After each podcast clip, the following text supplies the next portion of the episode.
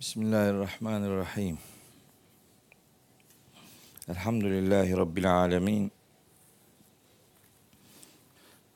Ve salatu ve selamu ala seyyidina Muhammedin ve ala alihi ve ashabihi ve men tebi'ahu bi ihsanin ila yevmiddin. Değerli kardeşlerim, hepinizi selamların en güzeliyle, Allah'ın selamı ile selamlıyorum. Allah'ın selamı, rahmeti, bereketi, afiyeti, mağfireti üzerinize olsun. Bugün inşallah Murselat suresinin 20 ila 28. ayetlerini okuyacağız. Yani Kur'an metni itibariyle dört satır.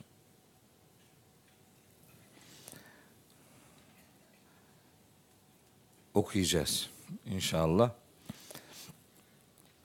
Allahu Teala önce bana söyleyeceklerimi doğru söyleyebilmeyi nasip eylesin. Size de dinleyeceklerinizi doğru dinlemeyi, doğru anlamayı ve hepimizin de hakikatleri doğru kavramamızı nasip eylesin.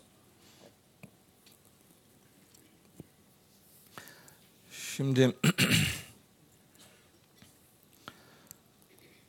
tabi dersiye başlamadan önce aklıma bir şeyler geliyor. Onlara dair bir şey söyleyince de şey ders sarkıyor biliyorum farkındayım. Ama gene de birkaç bir şey söylemek ihtiyacındayım. Bir tanesi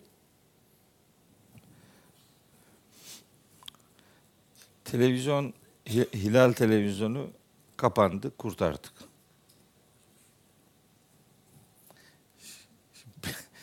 Beni arıyorlar diyorlar işte hocam niye kapandı? Bilmiyorum dedim. Öyle sevinenler var ki oh kapandı diye. Biz de sevinenlere sevinelim mi yoksa ne yapalım bilmiyorum. Bir ara bir daha kapanmıştı. Neyse açtırdık. Ama bu böyle olmuyor yani. Doğru dürüst bir sisteminin olması lazım demek ki. Ne yapılacaksa, nasıl yapılacaksa bilmiyorum. Ama açılması lazım. Onu biliyorum yani. Çünkü beni böyle Türkiye'nin çeşitli yerlerinden izleyip dua eden böyle yaşlı teyzeler var. Onların titrek seslerini duyuyor olmaktan muzdarip oluyorum. Ne diyeceğimi de bilmiyorum. Evet genç nesil tabi internet üzerinden işi götürüyor. Facebook üzerinden, işte Instagram'dan, YouTube'dan filan e, yayınlar yapılıyor. Onlar için bir problem yok da yani bu teknolojiyi kullanamayan, ona imkanı olmayan insanlar tabi bu derslerden mahrum oluyor. Ona dair ne yapılacak, nasıl yapılacak? İşin ehli insanların biraz daha konuya eğilmesini bekliyoruz. Başka diyecek bir şey yok.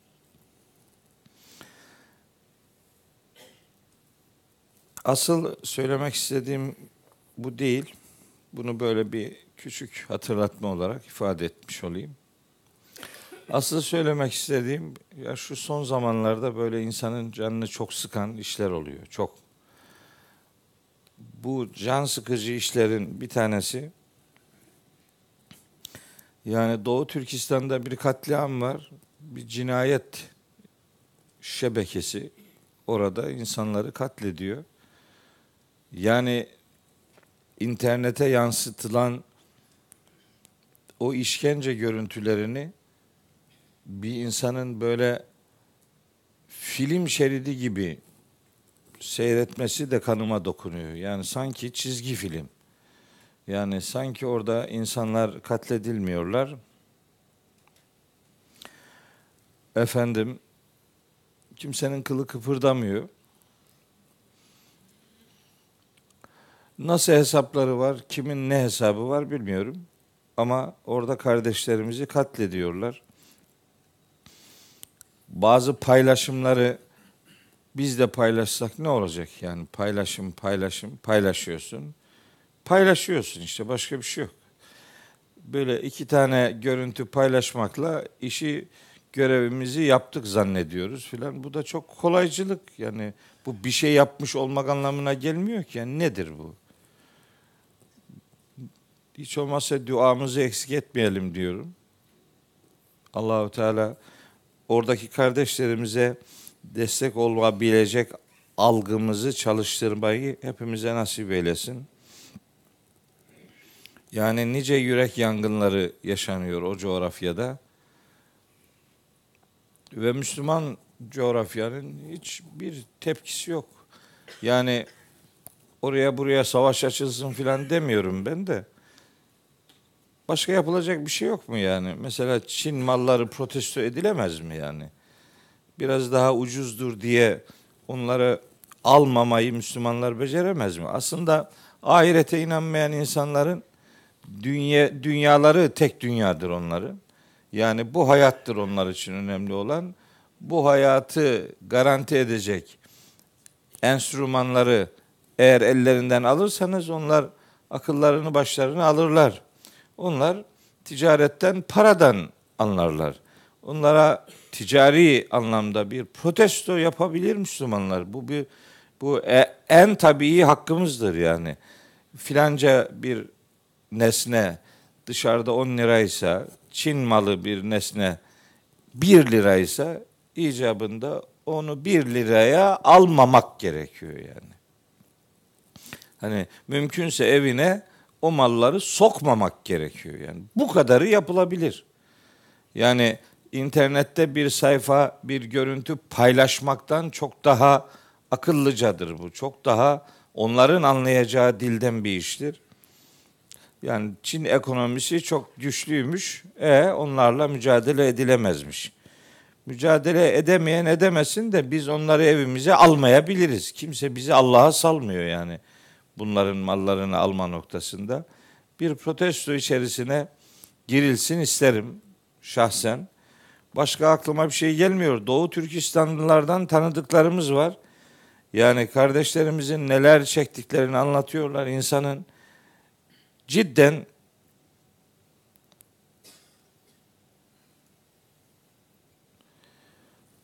e, bilmiyorum yani gerçekten kelimeleri dizdiremiyorum zihnimde, dilimde bir şey diyemiyorum. Ne olur Allah aşkına kimin ne yapabilecek imkanı, takati varsa e, onu yapsın. Hepimiz ne yapabileceksek yapalım. Bu vahşeti behemehal durduralım. Yani tek dünyaya inanan insanların, ahiret inancı olmayan insanların anlayacağı dil onlara dünyada ekonomik anlamda bir protesto ortaya koymaktır. Yani bu dünyasına zarar geleceğini fark eden adamlar biz neler yapıyoruz diye kendilerini çek edeceklerdir muhtemelen. Aklıma o geliyor. Bunu bir Müslüman olarak sizinle paylaşmak istedim. Yani bir can cihana bedeldir Kur'an'a göre. Kur'an'a göre bir Adem bir alemdir.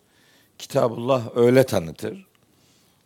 Maide suresinin 32. ayetinde öyle der. Yüce Allah buyurur ki Estağfirullah billah Men katele nefsen bi gayri nefsin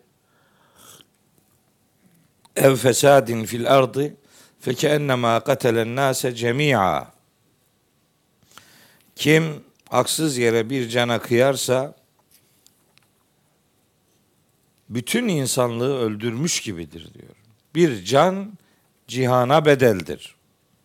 Bir Adem bir aleme bedeldir. Bir cana kıymak Allahü Teala'nın şah eserim dediği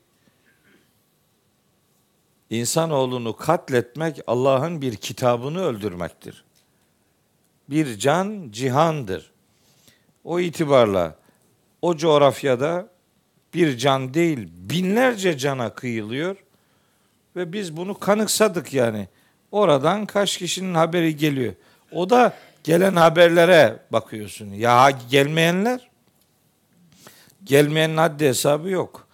Bir e, cinayet şebekesi maalesef orada kardeşlerimizi katlediyor. Mesele öldürülenlerin Müslüman olmasından kaynaklı değil. Onu söylemiyorum. Allahu Teala o şeyde Maide suresi 32. ayette bir Müslümanı öldüren bütün insanlığı öldürmüş gibidir demiyor.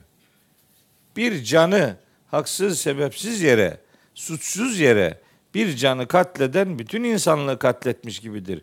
Bu şu demek, dünyanın neresinde olursa olsun haksız yere bir cana kıymak cihana kıymaktır. Allah'a meydan okumaktır.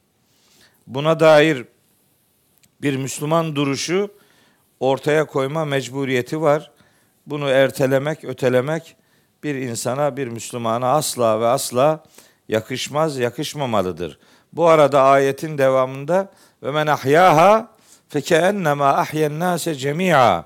Kim bir cana hayat verirse yani onun hayatını hayatına kastedenlere engel olur.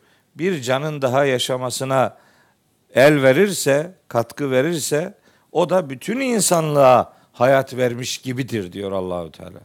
Daha ne desin yani bunun ötesinde bir insanın insanın canına dair yapılanlara bir protesto ortaya koyması için başka nasıl bir bilgiye ihtiyaç vardır? Doğrusu bunu anlamakta zorlanıyorum. Bakın bu cana kıyma ile alakalı Kur'an-ı Kerim'de çeşitli ayetler var. Epeyce sayıda ayet-i kerime var. Bunlardan bir iki tanesini hatırlatmak istiyorum. Kullanılan bir fiilin hangi anlamda kullanıldığını biraz daha düşünelim diye. En'am suresinin 151. ayeti var. bir de Furkan suresinin 68. ayeti var. Bu ayeti kerimelerde cana kıymama ile alakalı buyruk var. İsra suresinin 33. ayetinde de benzer ifade var. İfade şu. Ve la taktulun nefselleti harramallahu illa bil hakkı. Haksız yere Allah'ın haram kıldığı canı öldürmeyin. La taktulu öldürmeyin. En nefse canı. Hiçbir canı. Hangi can bu? Elleti harramallahu. Allah'ın haram kıldığı. Şimdi Allah'ın haram kıldığı ifadesi cana kıymak haramdır diye tercüme edilir, anlaşılır. Elbet bu doğrudur. Harrama fiiline haram kılmak anlamı kelimenin kendi anlamıdır. Bu doğrudur.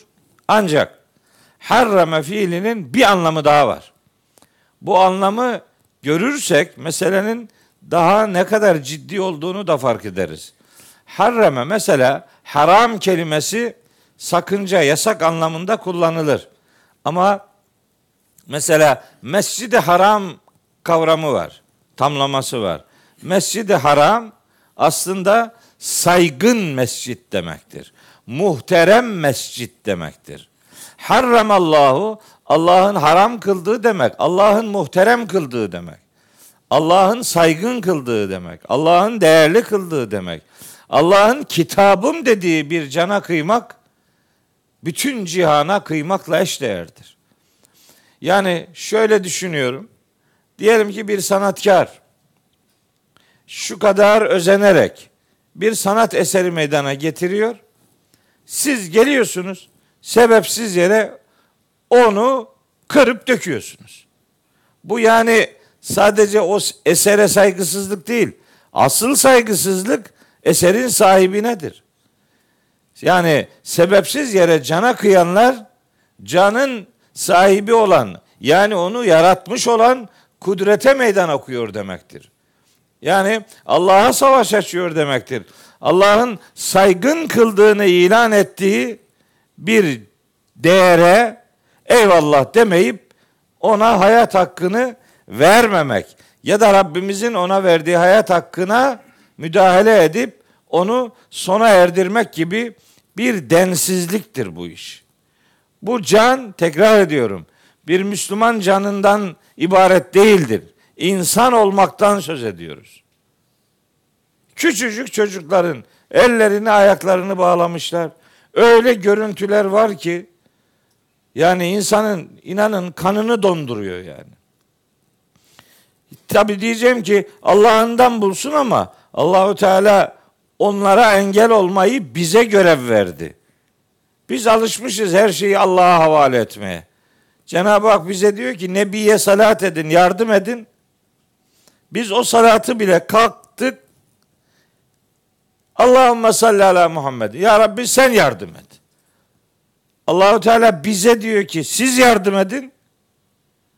Biz eylemi söyleme dönüştürdük. Bu salatü selamı çığırından çıkarttık. Gerçekten söylüyorum. Azap suresi 56. ayette buyuruyor ki Yüce Allah ne buyuruyor? İnna Allah ve melaiketehu yusallun alen nebi ya eyyühellezine amenu sallu aleyhi ve sellimu teslima. Allah ve melekleri muhakkak ki Nebi'ye salat ediyorlar. Tabi onu tercüme ederken Allah ve melekleri Nebi'ye salavat getiriyor demesin mi? Allah bir adama salavat getirir mi? Kafayı mı yedin ya? Ey iman edenler siz de salavat getirin oluyor öylece. İnsanların salatını doğru anlamadıkları için insanlardan isteneni doğru kavramadıkları için orayı yanlış anladıkları için Allah'ın salat etmesini de elbet yanlış anlıyorlar. Allah ve melekleri sadece Nebi'ye salat etmiyorlar. Şimdi bu Azap suresi 56. ayet Azap suresinin 43. ayetinde Allahu Teala sadece Nebiye salattan değil Rabbimiz Müslümanlara da salat ettiğini söylüyor. Hüvellezî yusalli aleyküm ve melâiketuhu. Allah ve melekleri size salat ediyor. Bize müminlere yani. Yani yardım ediyor. Hayat vererek, kitap gönderilerek, peygamber görevlendirerek Allahu Teala bize salatını devam ettiriyor. Yani yardım ediyor, destek oluyor Cenab-ı Hak. Sonra da emir buyuruyor. Ya eyyühellezine amenü. Ey iman edenler sallu aleyhi. Siz de ona salat edin. Siz de ona yardım edin. Siz de ona destek olun. Ve sellimu teslima. Tam bir teslimiyet gösterin. Diyor ayette. Yani bir eylem istiyor bizden bir faaliyet istiyor. Biz o faaliyeti yani eylemi söyleme indirgedik. Üstelik söylemin de salat kısmını sadece dua manasına indirgedik. Teslimiyet kısmını da zaten tesbihimizin parçası olmaktan da çıkardık.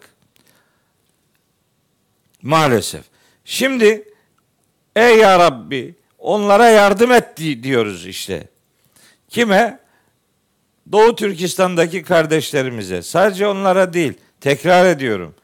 Bütün mazlumlara, yeryüzü coğrafyasının neresinde olursa olsun bütün mazlumlar bizim duamızın ve bizim desteğimizin elbette konusudur. O konuyu ıskalamayalım. Size bu harreme fiiliyle alakalı çok dikkatinizi çekeceğinden emin olduğum bir karşılaştırma yapmak istiyorum. Çok kısa. Bu karşılaştırma Kur'an-ı Kerim'de hurumat kelimesi var. Hurumat, haramlar. Haramlar yasaklar demektir elbet ama o her yerde o yasaklar anlamına gelmez. Mesela Hac suresinin 30. ayetinde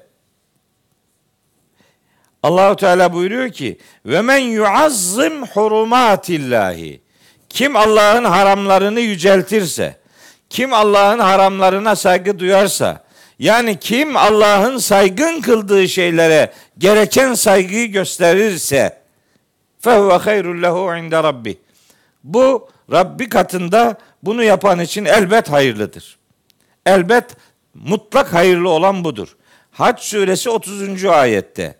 Hac suresinin 32. ayetinde buradaki hurumatillahi yani Allah'ın saygın kıldığı şeylerin nasıl bir mana taşıdığını 32. ayette açıklıyor. Diyor ki Rabbimiz ve men yuazzim şairallahi. Burada hurumatillah, orada şairallah. Şairallah Allah'ın sembolleri demektir.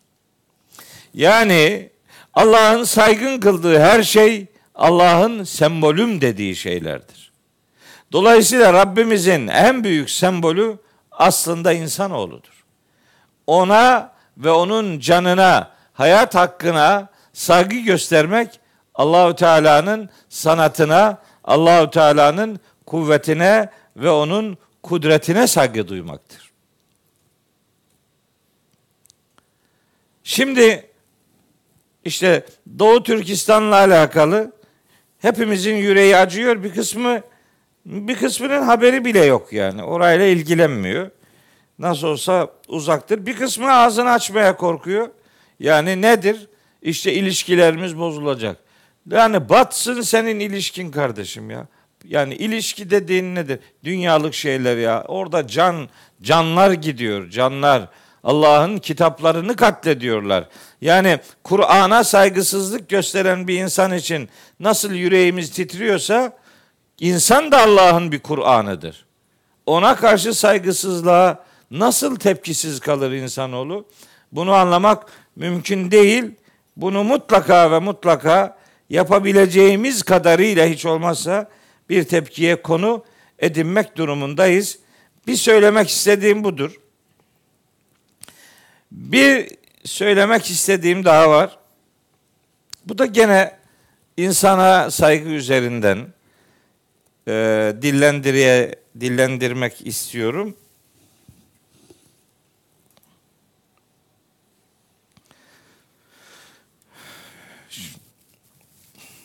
Şimdi bu son birkaç gündür gene böyle medyayı şunu bunu meşgul eden başka şeyler var ya.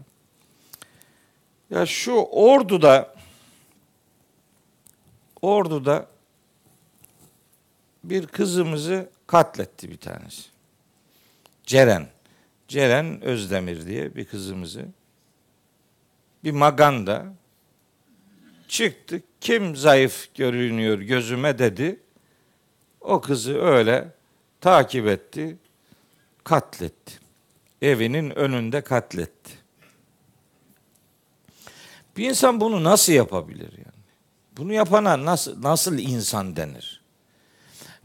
Yani öldürülen kadın olduğu için biraz daha hareketli tepkiler oluyor. Fark etmez.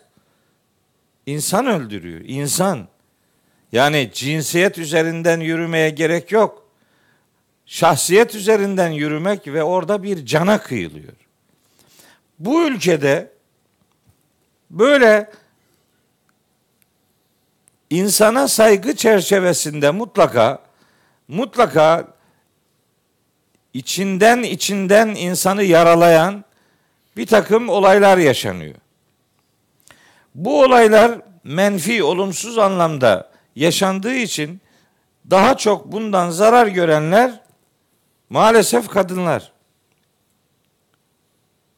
Ben tabii bir yani din hizmetinde bulunan bir insan olarak bu cinayetlerde acaba dini içerikli bazı kabullerin acaba bir tesiri var mı, bir etkisi var mı diye kendi zihnimi çok yorarım bu işlerde. Bu ne oluyor? Acaba bu din sunumunda kadına dair söylemimizde bir arıza var mı? Bir şey bir, bir, bir eksik bir şey yapıyor muyuz? Yapılıyor mu? Var mı acaba? Bir de kendimize bakalım. Meselenin adli boyutu vardır. Meselenin ihmal boyutu vardır. Ne bileyim işte cezaevinden çıkmış, nasıl çıkmış, kaçmış, öyle olmuş, böyle olmuş. Onu ilgililer tedbir noktasında elbet düşünecekler, düşünsünler.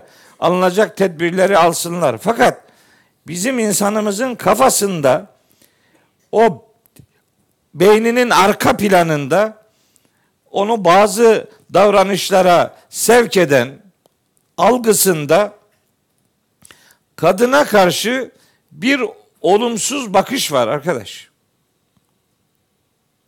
Yani sanki kadın olarak dünyaya gelmek bir defa peşinen bir sıfır mağlup başlamak. Hayata mağlup başlıyorsun yani. Mutlaka dikkatinizi çekmiştir. O kızımızın bir görüntüsü o kadar canımı acıttı ki o sokakta o katil onun arkasından gelirken biraz da yanaşmış ona. O kızın böyle ürkek bir tavırla böyle sağ, sola doğru aslında bakamıyor bile. Çünkü bir kadının böyle sokakta giderken arkasından gelen birine böyle dönüp özellikle bakması kaç çeşit tefsir edilir. Aman Allah'ım. Kitap yazar. Döndü bana baktı. Şimdi buna hafifletici bir sebep diye de bakacaklar belki de yargılanınca. Baktı, ters baktı. Niye baktı? Bilmem ne. Onun onun bakışını sorgulayan vatandaş öbür katilin eylemiyle ilgilenmeyecek icabında yani. O ürkek bakışı unutamıyor. O tedirgin bakış. Ne kadar korktu kim bilir. Neler aklına geldi o esnada. O katil kızımızı gitti kapısının önünde katletti. Şimdi ona başsağlığı dilekleri filan o insani olarak söylüyoruz da bu toplumda acaba kadınlarla alakalı bizim söylemlerimizde bir sıkıntı mı var acaba? Ne oluyoruz? Biz biz biz görevimizi acaba tam yapmıyor muyuz? Acaba bazı kabullerin üzerini mi örtüyoruz? Hani bunların daha açık konuşulması için bir çaba içerisine girmiyor muyuz? Yani hadi gelin beraber yaratılışa dair neler kabul ettiğimize bir bakalım. Bugün okuyacağım pasajda şeyde o ayetle de ilişkilendirmiş olayım anlatacaklarımı. Elem nah estağfirullah. Elem nahlukküm min ma'in mehinin. Sizi biz dayanıksız, basit bir sudan yaratmadık mı? Sizi diyor. Erkekleri diye mi anlayacağız bunu yani? Sizi, insanı, insanoğlunu yani. İnsan.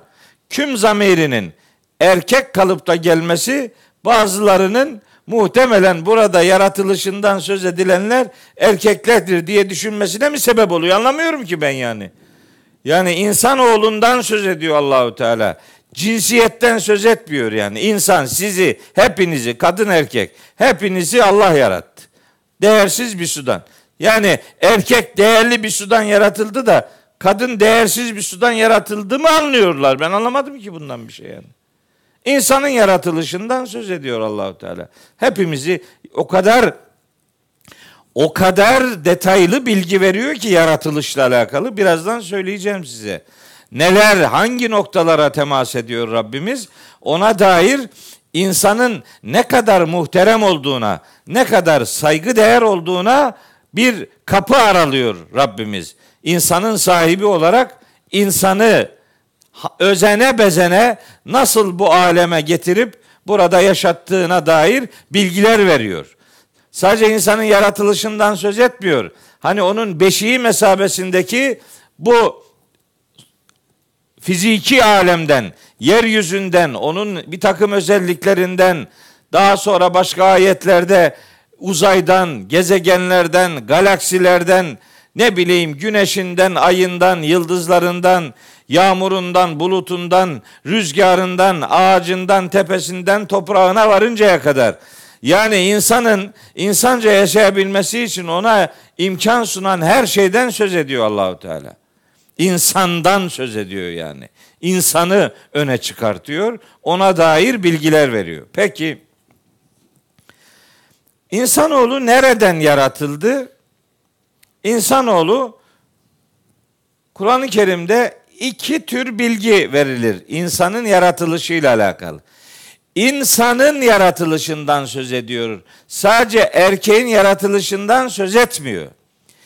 Erkekle kadını o anlamda eşitlemek üzere Nisa suresinin birinci ayetinde Araf suresi 189. ayette işte Zümer suresi 6. ayette vesaire diyor ki sizi yani diyelim ki erkekleri nereden yarattıysa kadınları da oradan yarattı. Aynı kaynaktan geldik. Yani kaynağımız eşit. Bunu böyle anlatmak varken işte arıza burada başlıyor. Bu böyle anlatılmıyor. Hadi bu meseleleri soracak, sorgulayacaksak acaba bizim eksikliğimiz nedir?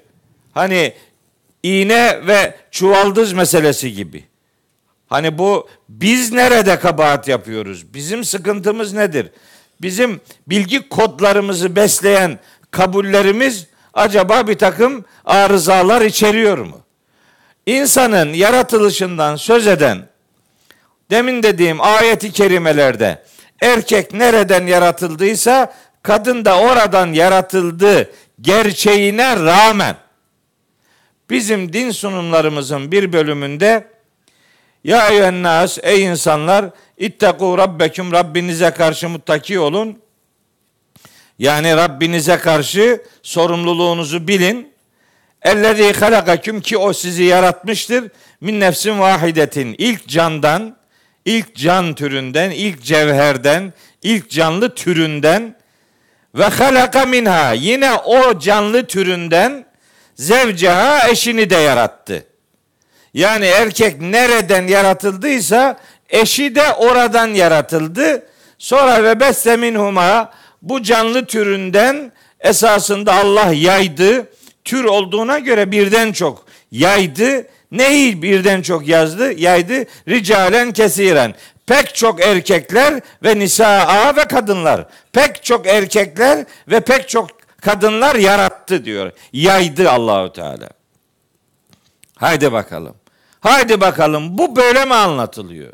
Allah böyle diyor. Tercüme ederken yazıyor. Rabbiniz sizi nefsi vahideden yani Adem'den yarattı. Ve halaka minha Adem'den de yarattı zevceha eşini. Ha. Tamam bitti kapat o zaman. Kapat kapat dükkanı kapat. İndir kepenkleri. Hadi bakalım bunu besledik. Nereden besledik? İşte kadın erkeğin e kemiğinden yaratıldı. Hem de sağ e kemiğinden bile değil. Sol. Orada da bir bir bir gönderme var. Sol. Hadi buradaki kaburgalar bir tane eksikmiş. Bak bak. Bunlar bir fazla, bunlar bir eksikmiş. Kadın erkeğin e kemiğinden yaratıldı. Böylece bunda arıza var. Ya kardeşim kemiği eksik olan arızalı değil. Kemiğinde sorun olmayan arızalı. Arızalı diye tanıttığının türetildiğini iddia ettiğin tamam ondan gelen eksik. Nasıl oluyor? Bu e, bu eğridir. E kemiği eğridir. Bunu düzeltmeye çalışmayın kırarsınız. Ne demek istiyor? Güya demek istediği şu yani bu kadınlarla uğraşmayın. Bu böyle gitsin bu. Sakın bunu düzeltmeye çalışmayın. Düzeltirseniz kırarsınız. Yani bu düzelmez. Öyle yani öyle mi gidiyor şimdi? Al bak zihnimizin kodlarından biri bu. Bu problemli bir yaratık demektir. Bu erkeğin parçası olan yani müstakil bir insan değil. Erkeği tamamlayan bir unsur. Step ne yani? Asıl lastik değil, yedek. Asıl öbürü üzerinden hayat yürüyor filan. Ya ne ne oluyor ya? Ne neler oluyor ya? Nereden ürettik bunları? Nereden ürettiğimizi biliyorum. Bu anlattığım hani Adem cennette güya uyuyormuş. Ondan sonra ondan bir uyanmış, bakmış ki yanında biri. Sen kimsin demiş ona. Hem de Arapça söylüyor. Sen kimsin? O da demiş ki ben Havva. He. Nereden geldin? Ben senin kaburga kemiğinden geldim. Öyle mi? İyi tamam demiş. İşte öyle başlamış bu iş. Sonra bunların hep ikiz çocukları olmuş. Sonra o ikiz çocuklar birbiriyle çaprazlama evlendirilmiş. Bak bak bak bak. Bak şunlara bak. Bak neler oluyor görüyor musunuz? Ne anlatıyor din adına. Bak bu var ya tam Tevrat'ta yazılan şey. O bozulmuş, tahrif edilmiş olduğuna inandığımız Tevrat'ın tekvin kitabının ilk bölümünde motamot bunlar anlatılıyor. Bunlar oradan Arapçaya çevrilerek bizim milletimize Kur'an gibi anlatıldı. Sonra ne oldu? Sonra şöyle bir şey oldu. Sonra bu kardeşler çaprazlama evlendi. Süt kardeşler evlenebiliyor mu? Evlenemiyor. Aynı anneden eğer süt emmişse aynı kadından doğmaları gerekmiyor ama aynı kadından süt emmişlerse bunlar süt kardeştir ve bunlarla evlenmek haramdır. Emmek bir haramlık sebebidir. E ama aynı karından farklı doğumlarda meydana getirilmek bir gerekçe değil. Ha, Allah bir Adem yarattı, bir Havva yarattı, bir tane daha yaratamadı. Mecburen onun çocuklarını çaprazlama evlendirdi. Sen kalkıp da bu topluma bir daha ensestin kötü bir şey olduğunu nasıl anlatacaksın? Git bütün ateist sitelerinde ilk konuşulan konu budur. Hadi Allah'ın kitabında böyle yazmamasına rağmen din diye bunu anlatırsan bir arıza da oradan zaten meydana getirirsin. Ha o ensestin asıl tehlikeli olanı elbet biri budur. Biri de Adem kendi parçasıyla evleniyor. Havva, Havva Adem'in parçası. Da Adem kendi parçasıyla mı evlendi yani? Sen şimdi ne diyorsun bana ya? Kodlar böyle gidiyor tamam mı? Hani ben bu işlerden acaba bizim sunumlarımızda bir sıkıntı var mı? Ben de meselenin o tarafıyla ilgilenmek durumundayım. İşin adli tarafı başka, işin psikolojik tarafı başka, işin güvenlik tarafı başka, işin sosyoekonomik tarafları başka. Onları herkes kendileri anlatacaklar. Varsa tedbirleri ortaya koyacaklar.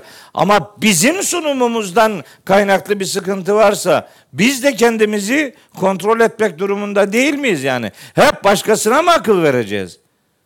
Gelin bu ilk insanın yaratılışıyla alakalı bu Tevrat kaynaklı bilgileri bir sorgulayalım. Ve bunlar Kitabullah'a uymuyorlar diyerek ilan edelim. Ve ondan sonra, ondan sonra bakalım ne oluyor. Az soru sorduğun zaman Nasıl hocamın dediği gibi hemen diyorsun. Aa bu dinsiz. Kim dinsiz ya? Bu milletin çocukların ateist ve deist yaptınız bu, bu saçma sapan şeyleri anlatmakla. Bir de bunları dile getiriyoruz diye diyorlar ki milletin kafasını karıştırıyor. Ya milletin kafa, millette kafa bırakmadın sen bu algıyla. Hani bırak da ben biraz karıştırayım. Sonra durulur belki. Karıştırdığın bir şey yok ki ayet okuyorum ya. Bu ayet sana da geldi al oku. Al oku. Allah insanlardan söz ediyor. Kad halakaküm şey Vallahu halakaküm min turabin sümme min nutfatin sümme cealeküm ezvaca. Fatır suresinin 11. ayeti. Allah sizi topraktan yarattı. Sonra nutfeden yani döllenmiş yumurtadan sonra sizi eşler yaptı. Eşler. Eş. Bir, bir kadın bir erkek değil. Eşler, çoğul. Burada işte ben ben uydurmuyorum. Fatır suresi 11. ayet. Git oku. Allah'ın kitabını ne olur bir kere aç. Bir kere aç oku. Aç Rum suresinin şu 21 20. ayetini bir kere oku be. Ve min ayati en halakaküm min turabin. Allah'ın kudret işaretlerinden biri sizi topraktan yaratmasıdır. Sümme sonra İza entüm beşerun tenteşirun. Siz ortalığa yayılan insan türü oldunuz diyor. Çoğul, çoğul, çoğul. Yayılan bir kişi değil, iki kişi değil. Çoğul. Al Nebe suresinin 8. ayeti. Ve halaknaküm ezvacen. Sizi çiftler olarak yarattık. Çiftler bir sürü yani. Hiç olmazsa en az üç tane yani. En az üç tane yani. Bu ayet burada dururken ilk insanlar en iyi ihtimalle yani en ileri götüreceğin haliyle söyleyeyim. Yani kuzenler şeklinde evlenmiş olabilir. En yani en zorlarsan buraya gider. Asla aynı doğumda meydana gelen insanlar asla ve asla birbiriyle evlendirilmiş olamaz. Olamaz. Diyor ki, diyorlar ki hem de bizim mahallenin çocukları diyorlar ki bizim mahalle dedim ya özel bir mahalleden söz etmiyorum yani. Din adına konuşanlar yani. Mesela şöyle diyenler var. Yani Allah o zaman öyle yaptı. Bu zaman böyle yaptı. Sana ne? Tamam bana bir şey yok. Ama millet ateist oluyor bu yanlış bilgiden dolayı. Millet deist oluyor. Ben geçen hafta Samsun'da bir Anadolu Lisesi'nde konuşma yapmaya gittim. Bir Anadolu Lisesi'nde konuşma yapmaya gittim. Orada konuşmanın sonunda soru cevap e, aşamasına geçtik. Sordukları birinci soru bu. Birinci soru bu. Hadi git. Ver cevabını bakayım. Ver bakayım ikna oluyor mu? Eskiden öyle değildi. Hoca bir şey deyince vardır bir bildiği kabul ediyordu adam. Şimdi öyle değil. Kabul etmiyor. Delilini söyle diyor. Açıyor Google'ı hemen oradan YouTube'a yazıyor bir tane adres. Haydi bakalım oradan her türlü bilgiye ulaşıyor.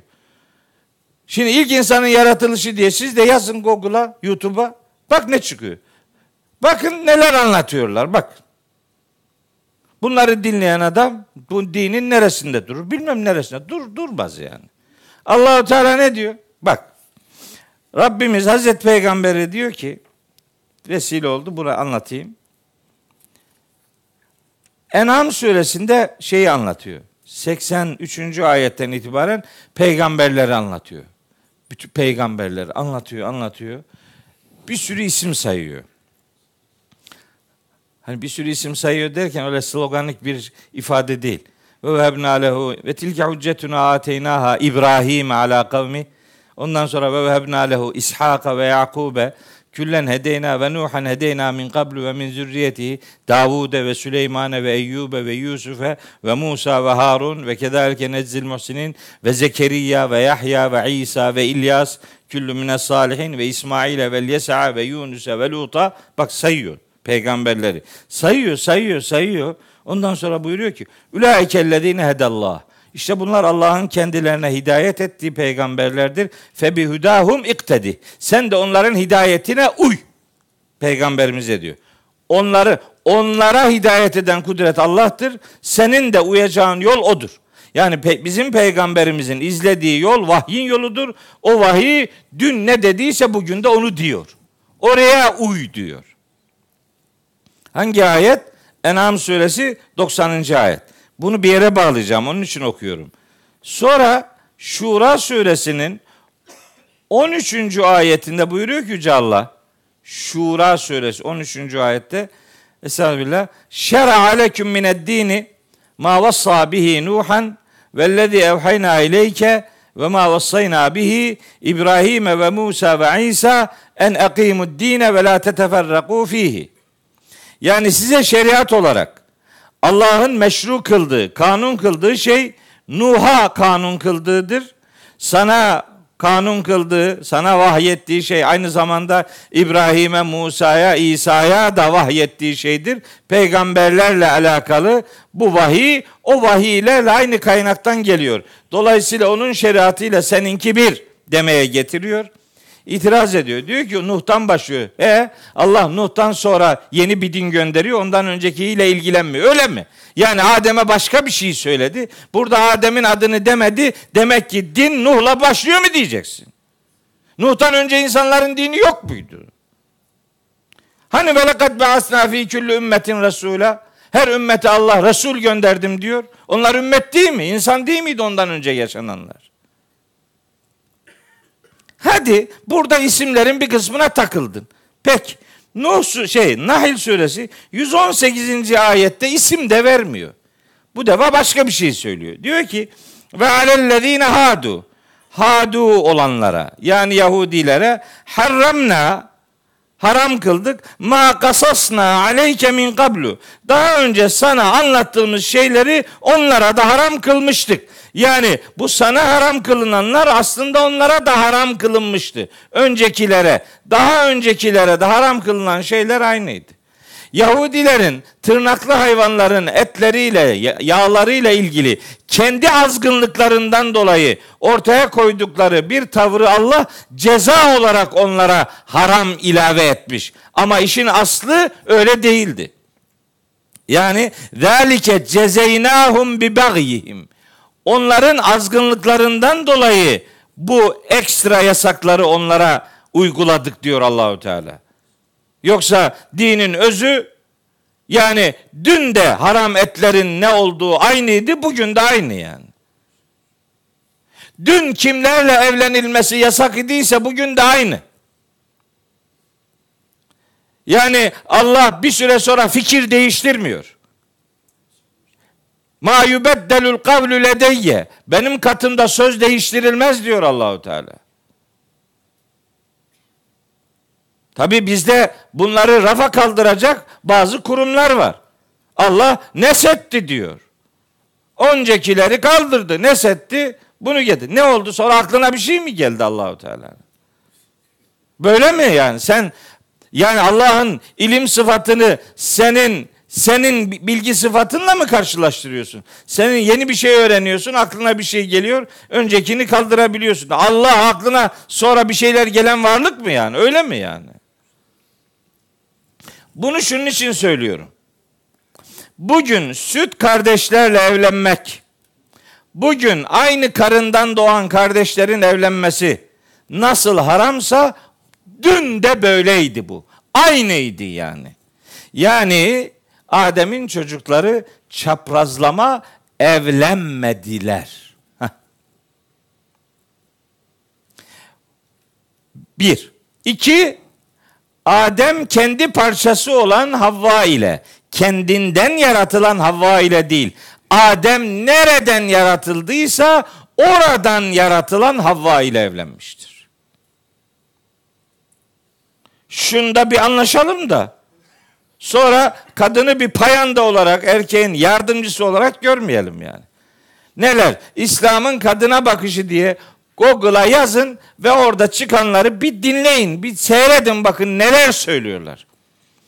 Şimdi burada ağzıma alamayacağım nasıl bir tanımlar geliştiriyorlar bir bak.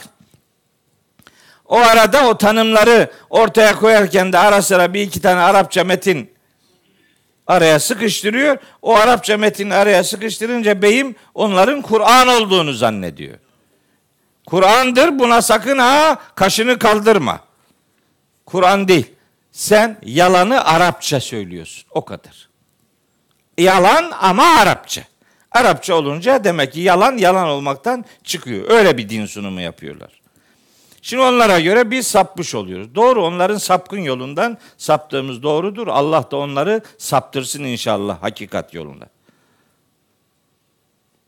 Bana bu milletin çocukları niye ateist ve deist oluyor sorusunun cevabını cevaplasın bir tanesi. O zihniyet parçasıyla evlenen bir adamı bugünkü millete kav- kav- kavratamazsın kardeşim. Çaprazlama kardeşlerin evlendirildiğine inandığın bir sunumu bir milletin çocuklarına kavratamazsın.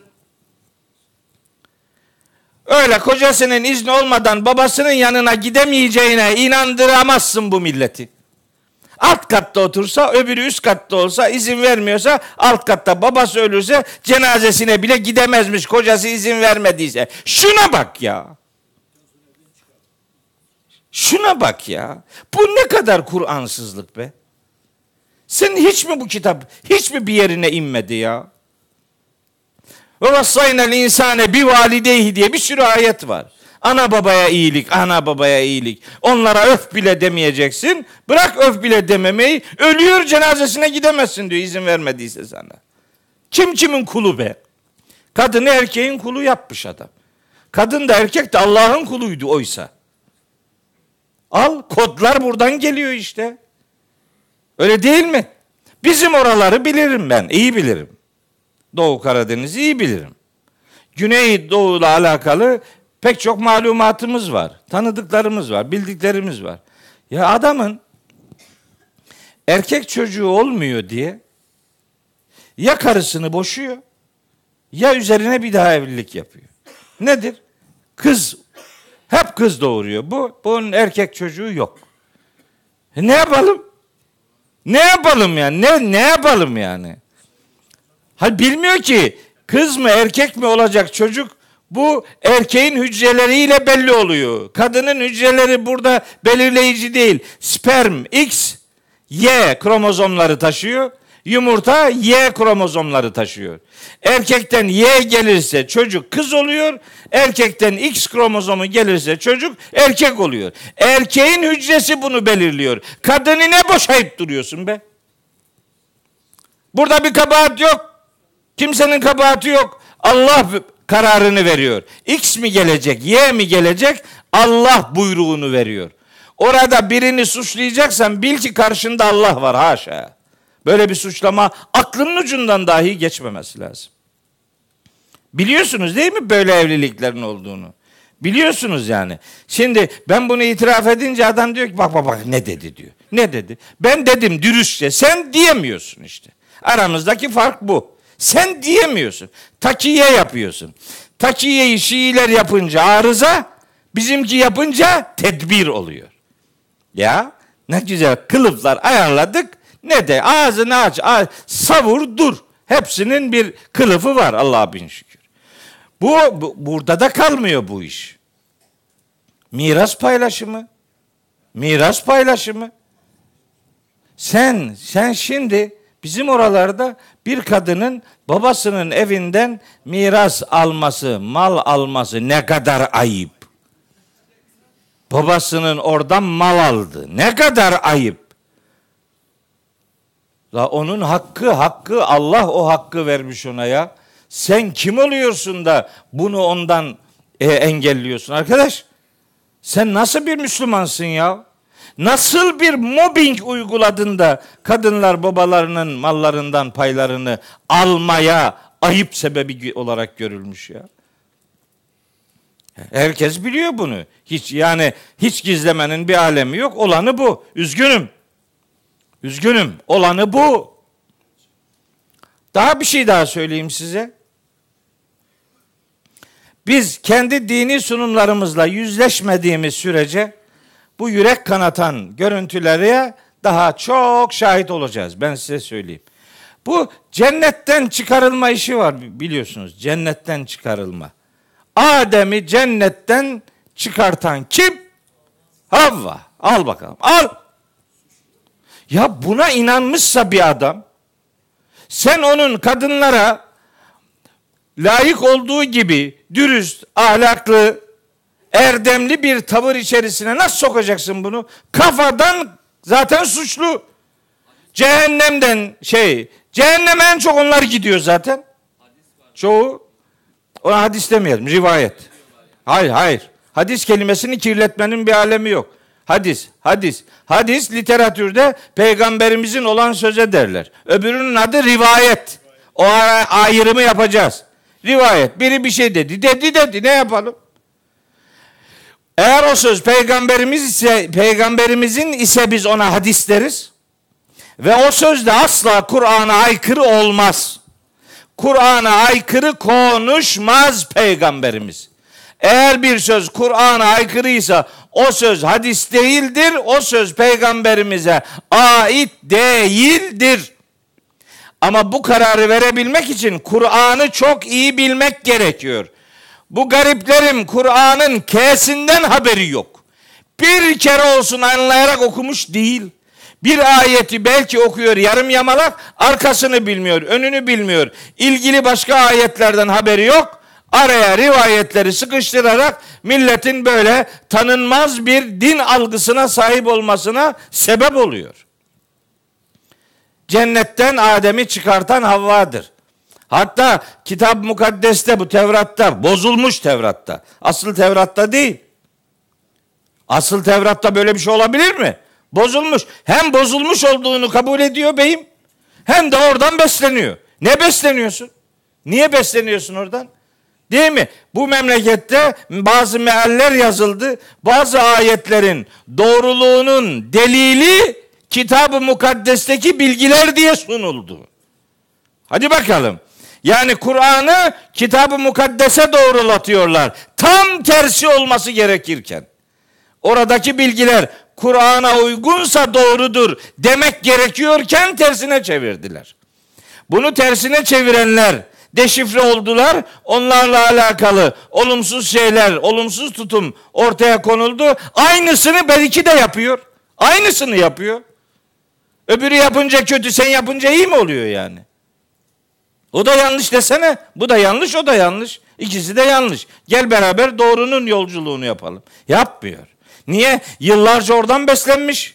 Niye? Okuduğu kitaplarda öyle yazılı. Hadi bakalım bunları sorgulayalım demek adamın bütün ilminin bitmesi demek. İlim bitti. Okuduğu kitaplar sorgulanacaksa zaten yandı gitti işte. Değil mi? Biri hutbeye çıkmış, kitabın arasına bir kağıt sıkıştırmış.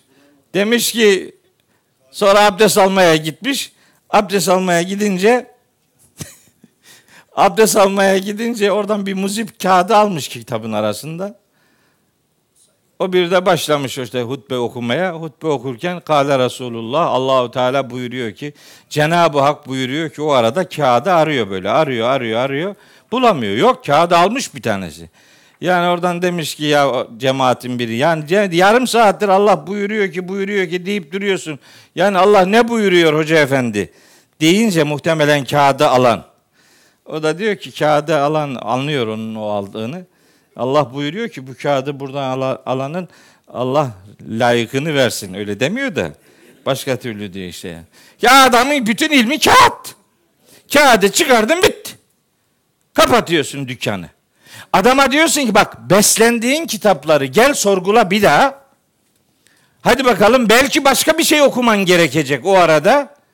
Ama bagaj dolu 50 sene aynı yalanı anlatmış.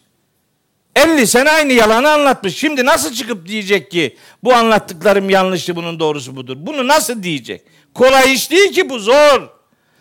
Bugün bunu derse bunu bir rezillik gibi zannediyor. Bilmiyor ki asıl rezillik mahşerde yaşayacağıdır. Allah'a yalan iftira etmenin ne kadar büyük rezillik olduğunu burada fark etmiyor. Burada insanlardan utanıyor ama Allah'tan utanmıyor. Asıl utanılması gerekenden utanmıyor işte. Efendim cennetten Adem'i Havva çıkardı. Havva olmasaydı o ki, bozulmuş Tevrat'ta öyle diyor. Havva olmasaydı et kokmazdı. Etin kokmasının sebebi Havva'ymış. Havva ne yapacak bu? bu dolaba koymazsan kokar bu ya. Faturayı Havva'ya kesiyor. Adem'i Havva aldatmış. Kur'an-ı Kerim'de üç tane ayette, üç tane ayette Allahu Teala diyor ki hem ikisinde hem Hazreti Adem'e hem Hazreti Havva'ya gönderme yaparak fezellehuma o ikisini kaydırdı eş şeytanu şeytan. İkisini de şeytan kandırdı diyor.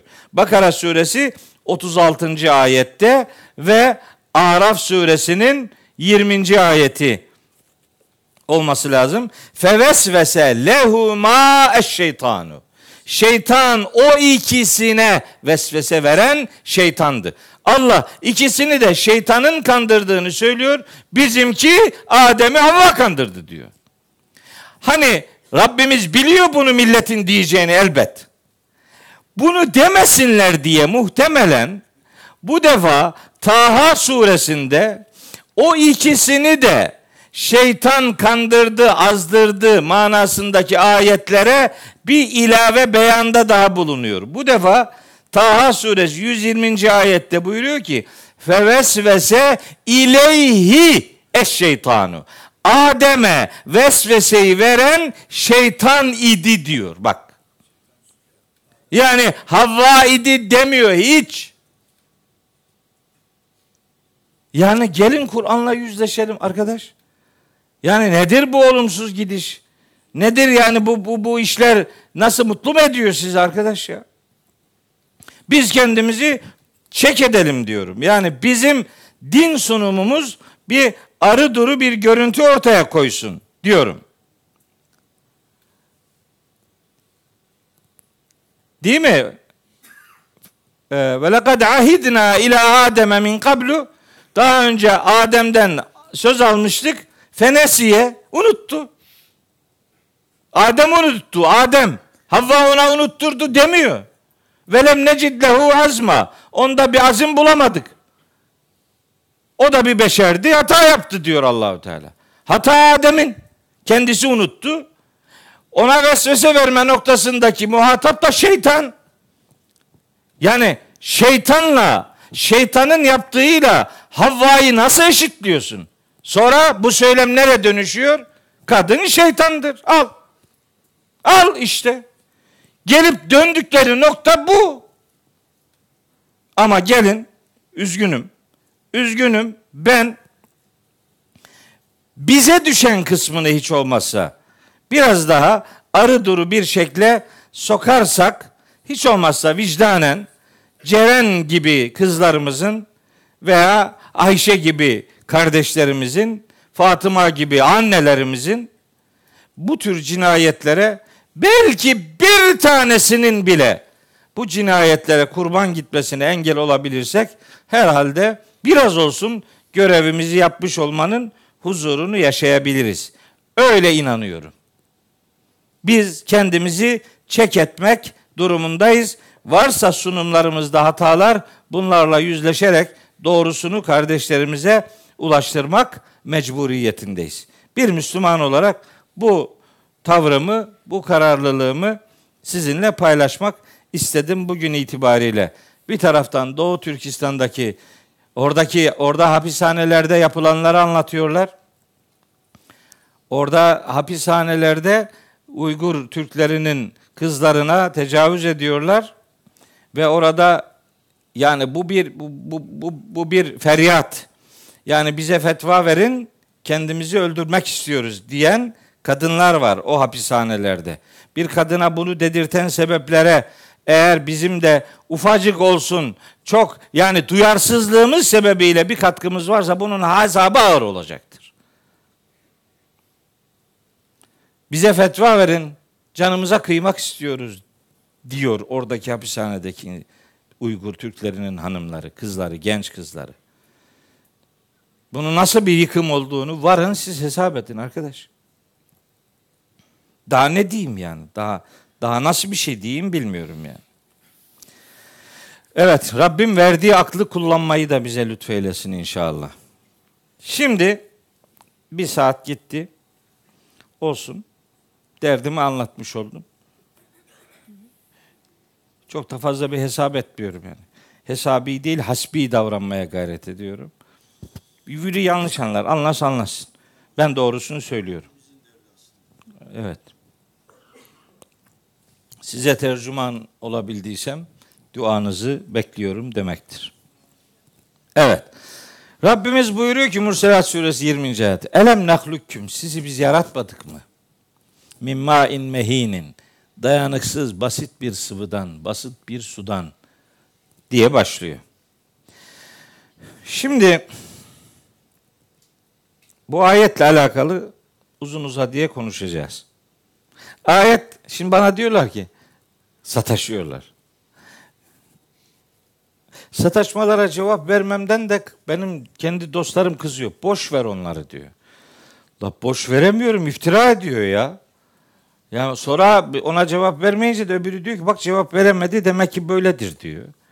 Herkes kendine göre bir şey diyor. Diyor ki hocam bu haftaki konun şu olsun. Öyle ne teklifler geliyor. Yok o kadar hepsine bakacak halimiz yok da. Yani niye tefsir yazıyorsun diyor bana. Güya demişim ki eskiden. Bak bak. Bunlar Müslüman. Bunlar şimdi güya Allah'a inanıyor. Bunlar güya ahirete de inanıyor. İnanıyorlardır elbet. İnanmıyor nasıl diyeyim? İlla inanıyorlardır. Ama Allah'a Allah'ın dediği gibi inanmıyor. Allah'ın ahiretine Allah'ın tanıttığı gibi inanmıyor belli. Ben eskiden diyormuşum ki hiçbir zaman demedim. Sadece meal okuyun, başka hiçbir şey okumayın. Yalan. Sübhaneke hada buhtanun azim. Bu ne büyük bir iftira ya. Şimdi tefsir yazınca şimdi diyormuşum ki şimdi tefsir okuyun. Niye? Ben de yazdım ya. Da ben yapar mıyım bunu ya? Ben öyle bir adam mıyım? Yani ben şimdi tefsir yazıp da tefsir satılsın diye ben yazdığım kitaplardan para alan bir adam değilim kusura bakma ya. Ne hayırdır? Sana mı benzettin beni? Sizin takım gibi miyim ben yani? O çamur bana tutmaz. Efendim tef Kur'an bir cilt niye 30 cilt tefsir yazıyorsun? Bak şimdi sana bu ayetten söyleyeyim niye oluyor. Şimdi bu ayet bir ayetten anlayacaksan anlarsın. Anlamayacaksan zaten cihan toplansa sen zaten anlamazsın. Anlama kabiliyetini sıfırlamış bir adama ne anlatırsan anlat anlamaz yani. Şimdi bakın. Burada diyor ki Allahu Teala elem nehlukküm. Bakın nehluk halaka kelimesi. Bunun yerine başka fiil kullanabilirdi Allahu Teala. Onları kullanmadı. Mesela fatara fiilini kullanabilirdi. Mesela beda'a fiilini kullanabilirdi. Mesela enşe'e fiilini kullanabilirdi. Mesela ceale fiilini kullanabilirdi. Kullanmadı. Biz onlar niye kullanılmadığının cevabını arıyoruz işte. Arıyoruz bu fiiller baş Kur'an'da nerede kullanıldı diye onlara bakıyoruz. Onlardaki kullanılma teknikleriyle bu ayettekini karşılaştırarak mesele şudur, gerekçe budur diyoruz. Allahu Teala'nın halaka dediği yerler Rabbimizin insanın yaratılışıyla alakalı Rabbimizin halaka fiilini kullandığı yerler insanın bir şeyden yaratıldığını dile getirdiği ayetlerdir. Yani halaka dedi mi min diye bir şeyle gelir. Bir şeyden yarattı. Bu halaka yoktan var etmek manasındaki fiil değildir. O yoktan var etmek fetara fiilidir. Beda fiilidir. O fiiller yoktan var etmektir. Bu vardan var etmektir. Bir şeyi bir şeyden yaratmaktır. Hadi o fatara, beda, enşe fiillerinin geçtiği ayetleri burada konuşacak olsak, bunları yazacak olsak sadece o kelimeden dolayı bile belki yüz sayfa yazı yazmamız gerekir. Bunların hepsi Kur'an'da çarşaf çarşaf zikredilmiş unsurlar yani. Bir. İki. Niye elem dedi? Yani niye soru ifadesiyle geldi? Hiç de böyle demeyebilirdi. Nahlukukum min ma'in mehinin diyebilirdi. Sizi dayanıksız basit bir sudan biz yaratıyoruz diyebilirdi. Demedi ama elem diye soru, olumsuz soru ifadesiyle başladı. Elbet bunun bir gerekçesi vardır. Sen tabi bunu anlamazsın. Sen çünkü bunu merak etmiyorsun. Allahu Teala ne dedi, ne demek istediğiyle ilgilenmiyorsun zaten sen. Senin beslendiğin kaynak bu değil. Sen de bunu beklemiyoruz zaten. Ama bırak da biz bununla ilgilenelim gözünü seveyim. Elem nehlukküm. Allahu Teala bir şeyi hatırlatıyor. Diyor ki muhataplarına siz biliyorsunuz. Siz aslında nereden yaratıldığınızı biliyorsunuz. Nereden yaratıldığınızı bilmenize rağmen sizi yaratanın ben olduğumu bilmenize rağmen sizi yeniden yaratacağıma dair niye tereddüt gösteriyorsunuz? Bilmiyor musunuz bunu? Biliyorsunuz. Ama inadına inadına hakikati gizliyorsunuz. Buradaki elem normal soru değil aslında. Buradaki değil mi? Elbet böyledir. Buna takriri sorular derler. Yani cevabı muhatapın zihninde yerleştirme maksatlı sorular. Ben değil miyim demek, benim ben başkası değil demektir. Bakın soru ifadesinin böyle bir mantığı vardır. Buna dair Kur'an'daki diğer kullanımları anlatın. Sayfalar dolusu bilgi vermeniz gerekir. Niye 30 cilt oluyor? 130 cilt de olur. Yeter ki içine yalan yanlış uydurmalar katma. Konu Allah'ın kelimeleri ise yeryüzündeki bütün ağaçlar kalem olsa yedi deniz bir, de, bir deniz yedi daha ilave sekiz deniz mürekkep olsa Allah'ın kelimeleri tükenmez. Bu mürekkeplerin hepsi tükenip gider diyor.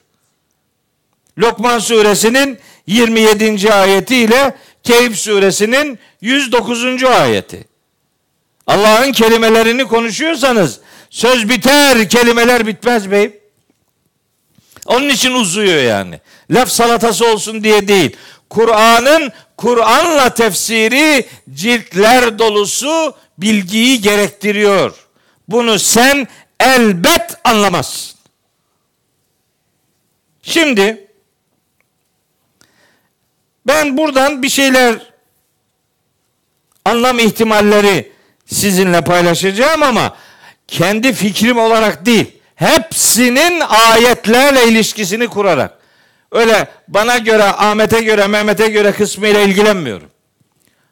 Bakın çok ince bir bir meseleye Rabbimiz temas ediyor. Diyor ki biz sizi mai mehinden yaratmadık mı? Burada ma diye bir kelime kullanıyor. Maun, ma el ma'u. Ma su demek. Genel kullanımı ama her ma kelimesini gördüğün yere su demezsin. Dememen lazım. Yani mesela gökten su indirdik dediği ayeti anlarken hiç kimse havada yağmur, yağış varken gökten su yağıyor demez kimse. Oradaki suya yağmur dersin. Değil mi? Bak o aslında sudur. Ama yağmur diyorsun. Burada da su kelimesini kullanıyor. Ama bu su kelimesini maun, main diye nekire, belirteç ecatı kullanmadan zikrediyor Allahu Teala. O zaman bu sudan kasıt nedir? Bakıyoruz Kur'an'a. Bakıyoruz Kitabullah'ta yaratılış ve su ilişkisi nasıl kullanılmış? Açıyoruz hemen Enbiya suresinin 30. ayeti karşımıza şu bilgiyi getiriyor. Diyor ki Rabbimiz uzun bir ayet sadece bir cümlesini söylüyorum. Ve billah ve cealna minel ma'i külle şeyin hayyin. Biz sudan her canlı şeyi sudan yarattık. Ha bak Demek ki he, işte size biyolojiye dair bir konu başlığı. Canlılık su ilişkisi. Her canlı şeyi sudan yarattık. Bakın bilimsel içerikli bir ayeti kerime. Açın laboratuvarlarınızı şimdi suyla canlılığın ilişkisini araştırın demeye getiriyor. O su her canlılığın kaynağı olarak tanıtılıyor. Nerede? Enbiya suresinin 30. ayetinde. Bu ayetteki ifade genel. Her canlı şey sudan yaratıldı. İnsan da canlı olduğuna göre demek insan da sudan yaratıldı. Tamam. Bu kısmı aldık şimdi. Sonra biraz daha özelleştiriyor Allahu Teala başka bir ayette. Bu defa Nur suresinin 45. ayetinde bir alt başlık veriyor. Bu farklı cümleleri bir arada görenlerin bir kısmı kötü niyetli adamlar Kur'an'da çelişki var zannediyor. Kur'an'da çelişki yok. Kur'an'da bir konunun detaylı anlatımı vardır. Ne çelişkisi? Çelişki senin kafanda. Vallahu halaka külle dabbetin mimmain. Bak şimdi burada Allahu Teala bu defa her canlı şeyi sudan yarattı demiyor da Allah her debelenen canlıyı dabbe hareket eden, debelenen demektir. Her debelenen canlıyı sudan yarattı diyor Allahu Teala. Her debelenenin sudan yaratıldığını vurguluyor. Bir açılım getiriyor esasında. Biz şimdi bu ayeti kerimeye bakarak insanın sudan yaratılışıyla alakalı bu ayetlerde verilen bilgiyi rahatlıkla kullanırız.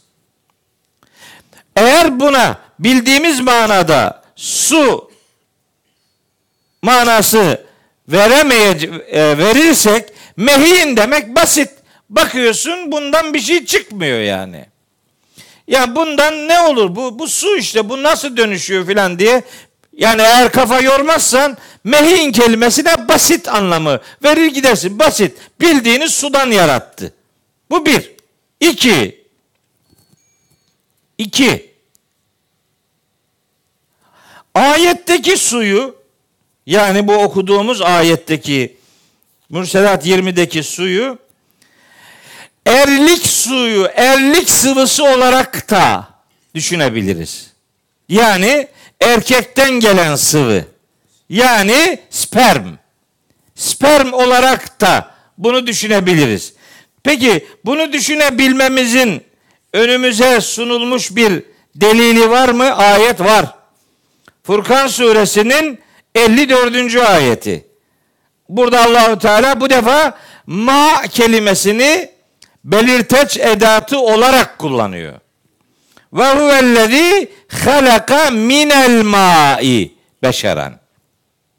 O Allah elma yani belli özellikteki bir sudan yarattı beşeri insanoğlunu. Belli bir özellikte. Bakın oradaki el takısı tek başına el takısı bize bir mana açılımı sunuyor. Özel bir su demek bu şimdi. Diğeri bütün canlılarla alakalı genel su manası içerirken bu defa buradaki elma kelimesi eliflamlı kullanılarak özel bir su. Özel bir su erkekten gelen sperm olarak algılanabilir. Şimdi bir şey daha özellikle söyleyeceğim ama burada mı söyleyeyim, biraz sonra mı söyleyeyim, biraz sonra söyleyeyim. Elma kelimesi, ma kelimesi su. Bu su çok ilginç bir şekilde bir sıvı olarak algılanabilir. Sıvı. Sıvı. Ne nasıl algılarız bunu? Tarık suresini açıp bakıyoruz. Tarık suresi. Orada diyor ki Allahu Teala Felyanzuril insanu 5. ayet İnsan, o nankör insan, inkarcı insan bir baksın. Mimme hulika nereden, hangi şeyden yaratılmış? Neden yaratılmış değil, nereden yaratılmış? Hangi şeyden yaratılmış bir baksın. Hulika yaratıldı min ma'in dafikin akan bir sudan akan bir sıvıdan yahrucu min beyni sulbi ve teraibi kaburga kemikleriyle bel kemiğinin arasından çıkan akan bir sıvıdan yaratıldı. Ben bu ayeti, bu Tarık suresi 5, 6 ve 7. ayetleri doğru anlayabileyim diye gittim. Günlerce tıp fakültesinde embriyoloji ana bilim dalında çalıştım. Bu ne diyor acaba? Bu insanın yaratılışıyla alakalı Allahu Teala adres veriyor, bilgi veriyor. Şimdi embriyoloji okuyanlar bilirler. Yani insanın cenin halindeki hücrelerin oluşum yerleri ve son hali farklıdır. Üriner sistem, üriner yani üreme hücreleri bir ceninde önce kaburga kemikleriyle bel kemiğinin arasında yaratılıyor. Sonra mevcut aşağıdaki yerlerine iniyor. Sonra geliyor oraya o sıvı. Sıvı halinde geliyor yani. Hücrenin bir akımı, bir akışı söz konusu. Ceninde üriner hücrelerin ilk yaratıldığı yer bel kemiği ile kaburga kemikleri arasıdır ve bunun vücudun arka tarafı olduğu da Araf suresi 172. ayette zikredilir. Ya demek ki o zaman bizim tıp fakültelerinde embriyoloji ana bilim dalıyla yakın irtibatımız olmalıymış. İnsan nereden yaratıldı? Değersiz bir sıdan yaratıldı deyip geçmiyor Allahu Teala adres veriyor, bilgi veriyor, nokta bilgiler sunuyor Rabbimiz insanoğluna. Yani bizim laboratuvarlarımız olması lazım. Bizim araştırma merkezlerimiz olması lazım. Biz hep başkası bulsun, biz ondan sonra gideriz demekten artık artık vazgeçmeli. Ve bu laboratuvarların sahibi, kurucuları, işleticileri ve yeni bilgileri üretenler biz olmalıyız. Bizim kitabımız bizi buna mecbur ediyor. Yani bu kitap her şeyi okumayı bizden istiyor. Her şeyi. Kur'an'ı doğru okursan her şeyi okuman gerektiğini anlarsın. Ama önce bu kitabı okumaktan başlamak lazım. Doğru okumak budur. Evet. Sonra bu ayette sözü edilen su nutfe-i emşac olarak da algılanabilir. Bakın yumurta dediğimiz, sperm dediğimiz o e, yapılar aslında sıvı görüntü, görünümlüdür. Sıvı. Yani o artık bir döllenmiş yumurtadan müteşekkil bir sıvı olarak anlaşılabilir. Bunu anlamak biraz bunu anlamak mecburiyetindeyiz. Çünkü bir sonraki ayetteki zamirleri ancak böyle çözebiliriz. Ancak bir tek meal okumayla anlam ihtimallerinin bir tanesine sıkışıp kalmak doğru değil. Birden çok meal okumak lazım diye bin kere söyledim. Okumaları geliştirmek, onunla alakalı başka şeyler okumak lazım gelir diye binlerce kez söyledim. Ama anlamak istemeyene çok da fazla diyecek bir şey yok. Anlamıyorsa anlamıyor. Allahu Teala işte insanoğlunun nutfe-i emşacdan yaratıldığını söylüyor. İnsan suresi 2. ayette. İnna halaknel insane min nutfetin emşacin. Döllenmiş yumurta, aşılanmış yumurta, karışmış yumurta, sıvıyla karışan yumurta bir sıvı görünümündedir. En yani en görünür hali budur. O zaman biz farklı anlam ihtimallerini diğer ayetlerle ilişkilendirdiğimiz zaman önümüze devasa bir konu, devasa bir alan açılıyor. Kur'an'ın nutfe, nutfe hemşaj dediği şey aslında bugünkü bilimsel ifadesiyle zigot. Yani 23 kromozom erkekten 23 kromozom kadından 46 kromozomlu en küçük insanın en küçük haline bugünkü bilimsel ifadesiyle zigot, Kur'an'ın ifadesine göre de nutfe-i deniyor. Bu ayette bunlara dair ifadeler var. Ayette çok enteresan bir başka incelik var. Bakın elem nehlukkum min main. Min diye bir edat var burada. Min. Min edatı öyle rastgele bir edat değil.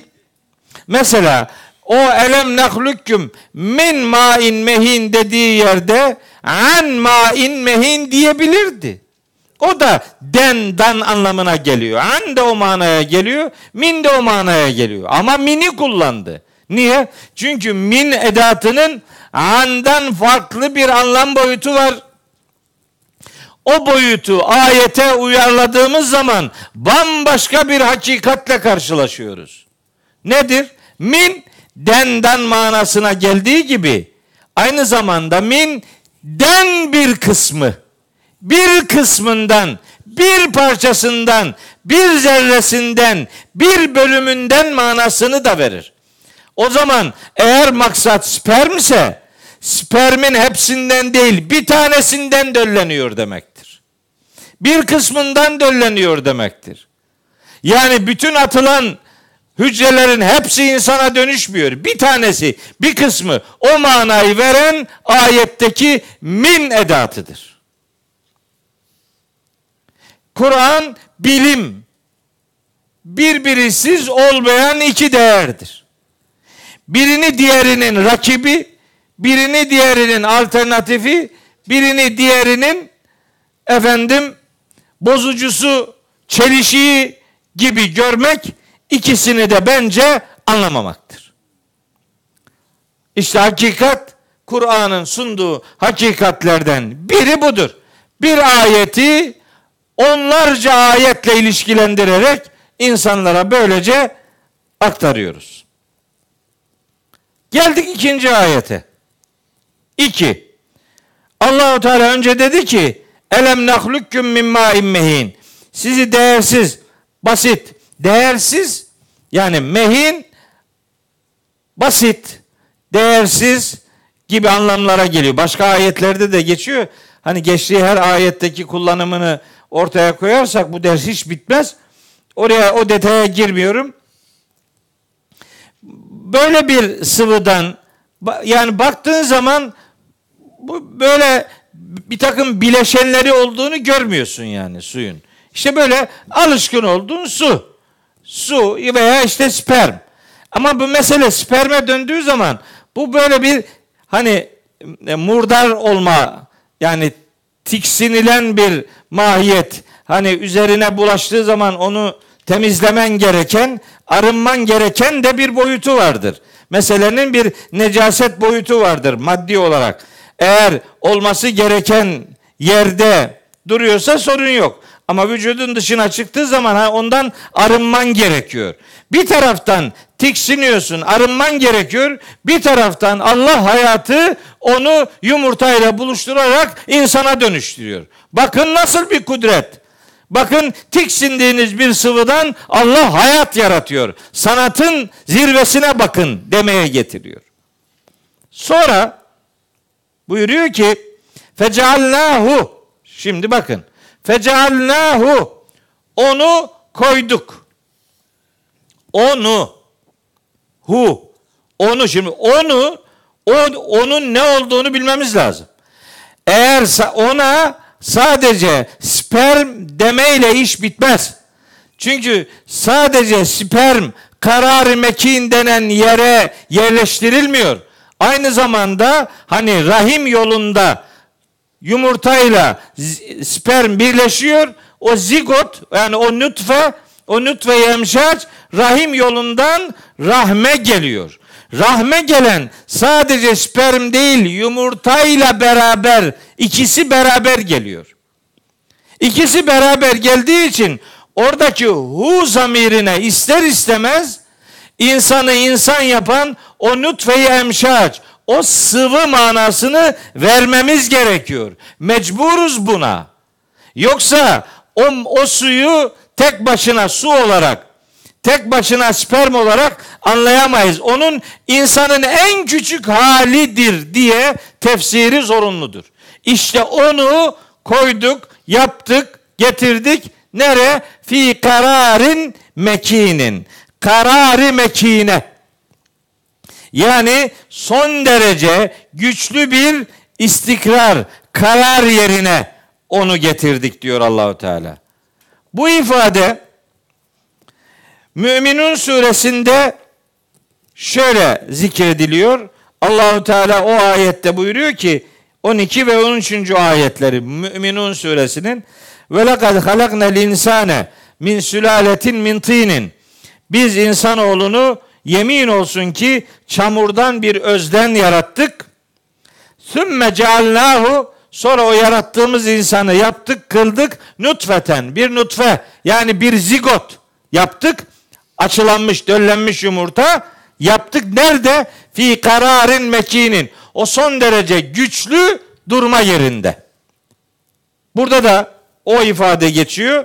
Sonra bu iki tane kararı mekin ifadesi bu defa Hac suresinin 5. ayetinde yaratılış aşamalarından söz ettiği bir ayette insanın ana rahmindeki yaratılış aşamalarından söz ettiği bir ayette bu defa buyuruyor ki işte eğer öldükten sonra diriltilmeden şüphedeyseniz sizi biz topraktan sonra işte nutfeden sonra alakadan sonra bir çiğnem etten ana hatlarıyla belirlenmiş tali hatları, hatları belirlenmemiş bir çiğnem etten yarattık ki size hakikati kavratalım diye sonra ve nukirru fil erhami biz rahimlerde yerleştiriyoruz. Karar kıldırıyoruz.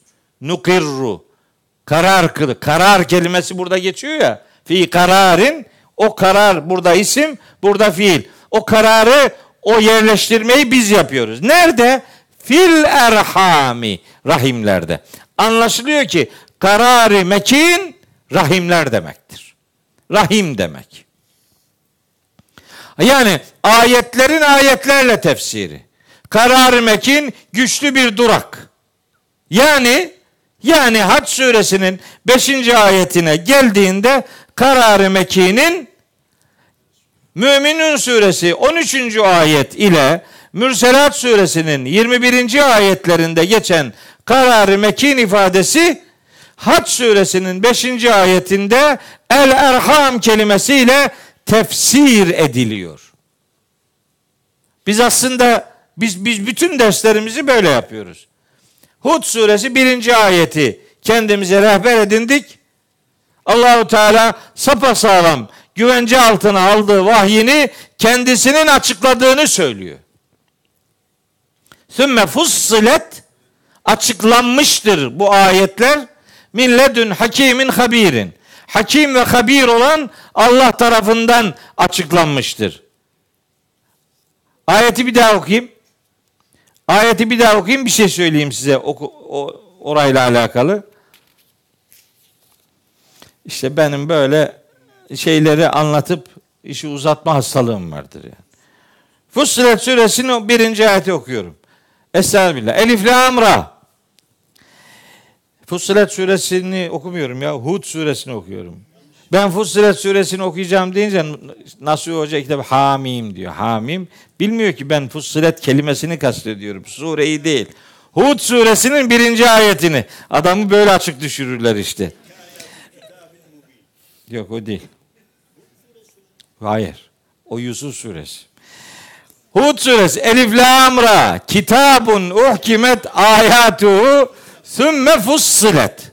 Şimdi asıl demek istediğim bu değil. Bak başka bir şey söyleyeceğim. Bu kitap ayetleri muhkem kılınmış. Sapa sağlam kılınmış. Güvence altına alınmış. Ayetleri güvence altına alınmış. Sapa sağlam. Yani kayıp yok. Kayıp yok mu? Yok muymuş bazılarına göre? Oho! Art, artık biz eskiden ki Hazreti Ayşe demiş ki bak bak Hazreti Ayşe'ye iftira. Biz eskiden Azap suresini Bakara kadar okurduk. Osman zamanında bu kadar kaldı. Ayşe'ye de Hazreti Osman, Hazreti Ayşe'ye de ikisine de iftira. İkisine de iftira. Yani Tevbe suresini şey Azap suresini Bakara kadar okuduk. Bu ne demek? Tevbe sür e, aman ikide bir tevbe diyorum. Tevbe ile ilgili de bir rivayet var da onun için ikide bir ağzıma geliyor. Azap suresi 73 ayet. Bunu bakara kadar okurduk ne demek? 286 ayet. Yani 200'den fazla ayet gitti. Yani kuru korumuştu. Muhkem kıldık. Sapasağlam kıldık. Hani Hicr suresi 9. ayette İnna nahnu nezzelne zikra ve inna lehu lehafizun. Hani biz zikri biz indirdik. Onun koruyucusu elbet biziz. E ne oldu koruyamadı mı? Değil mi? O rejim rivayeti diye bir tane rivayeti o ayetti.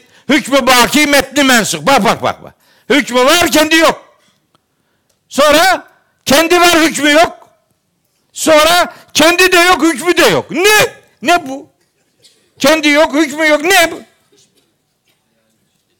Bu ayet ne olacak? Bu ayet ne olacak? Hud suresi birinci ayetle Hicr suresi dokuzuncu ayet hatta Hac suresi 52. ayet hatta Fussilet suresi 42. ayet bunlar ne olacak? Bu soruyu soran yok. Konum o da değil. Uhkimet ayatü. Ayetleri muhkem kılınmış. Sümme fussilet. Sonra açıklanmış. Kim tarafından? Milledün. Şu kudret tarafından ki hakimin habirin. Bakın ayet hakim ve habir sıfatlarıyla bitiyor. Aslında alimun hakim diyebilirdi. Hatta habirin hakim bile diyebilirdi. Demedi. ayet sonlarındaki bu sıfatların ayetlerin içiyle doğrudan irtibatı vardır. Hakim uhkimet kelimesiyle ilgilidir. Habir fussilet kelimesiyle ilgilidir. Sıralama ayetteki konulara göredir. Ayetteki konuda öncelik hangisi ise sonundaki sıfatın öncesi odur.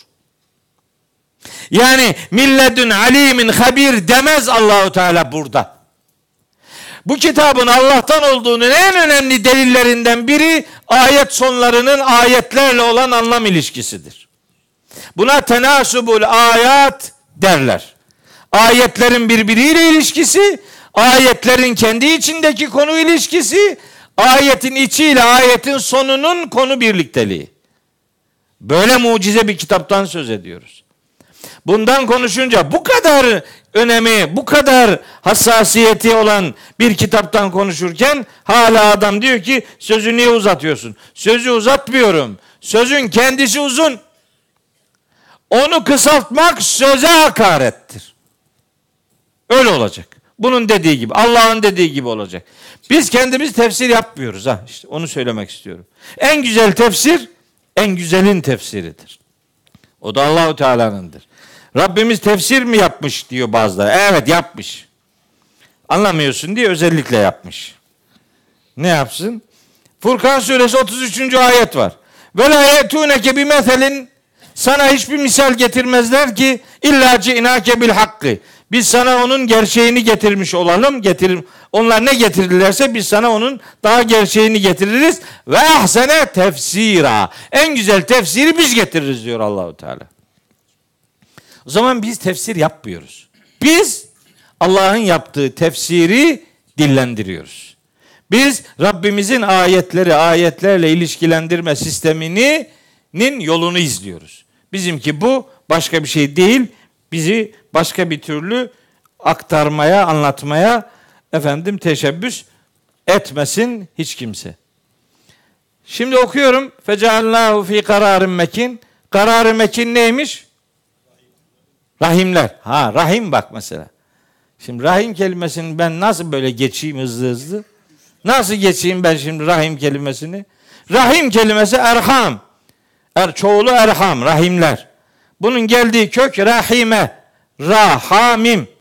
Allahu Teala'nın Rahman ve Rahim sıfatlarının geldiği kelime aynı kökten geliyor. Rahmet, merhamet, erham, rahim, rahimin. Rahman, Rahim, Erham hep aynı kökten geliyor. Rahimler Allah'ın merhametinin tecelli ettiği yerlerdir. Rahimler Allah'ın merhametinin sanata dönüştüğü yerlerdir. Allah'ın merhametinin, Allah'ın rahmetinin sanata dönüştüğü yerleri bir cinayet alanına dönüştürmek korkunç bir hatadır. Siz benim ne demek istediğimi çok iyi anlamışsınızdır. Evet. Feceallahu fi kararın mekin ila kaderin ma'lumin. Malum bir zamana kadar. Kader kelimesi vakitten bir miktar, belli bir miktar, bilinen bir miktar.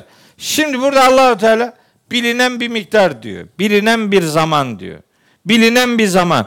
Bilinen bir zaman hangi bu Kur'an'da her şey yoktur diyor adam. Yok tabi her şey. Bu ansiklopedi mi yani? Bir kısmını da sen anlayacaksın da. Şimdi burada e, kaderin malum ne demesini bekliyordun yani? 9 ay 10 gün mü de, demez. Bilmiyor musun bunu? Doktor sana dese ki her gün duş alacaksın. Sen doktora sorar mısın ki? Doktor bey başımı yıkayayım mı? Kollarımı yıkayayım mı? Yani sen duş almaktan neyi kastediyorsun şimdi filan? Bu soruyu soruyor musun sen ya? Duş alacaksın dedi mi tamam işte duş alacaksın. Bu kadar ya.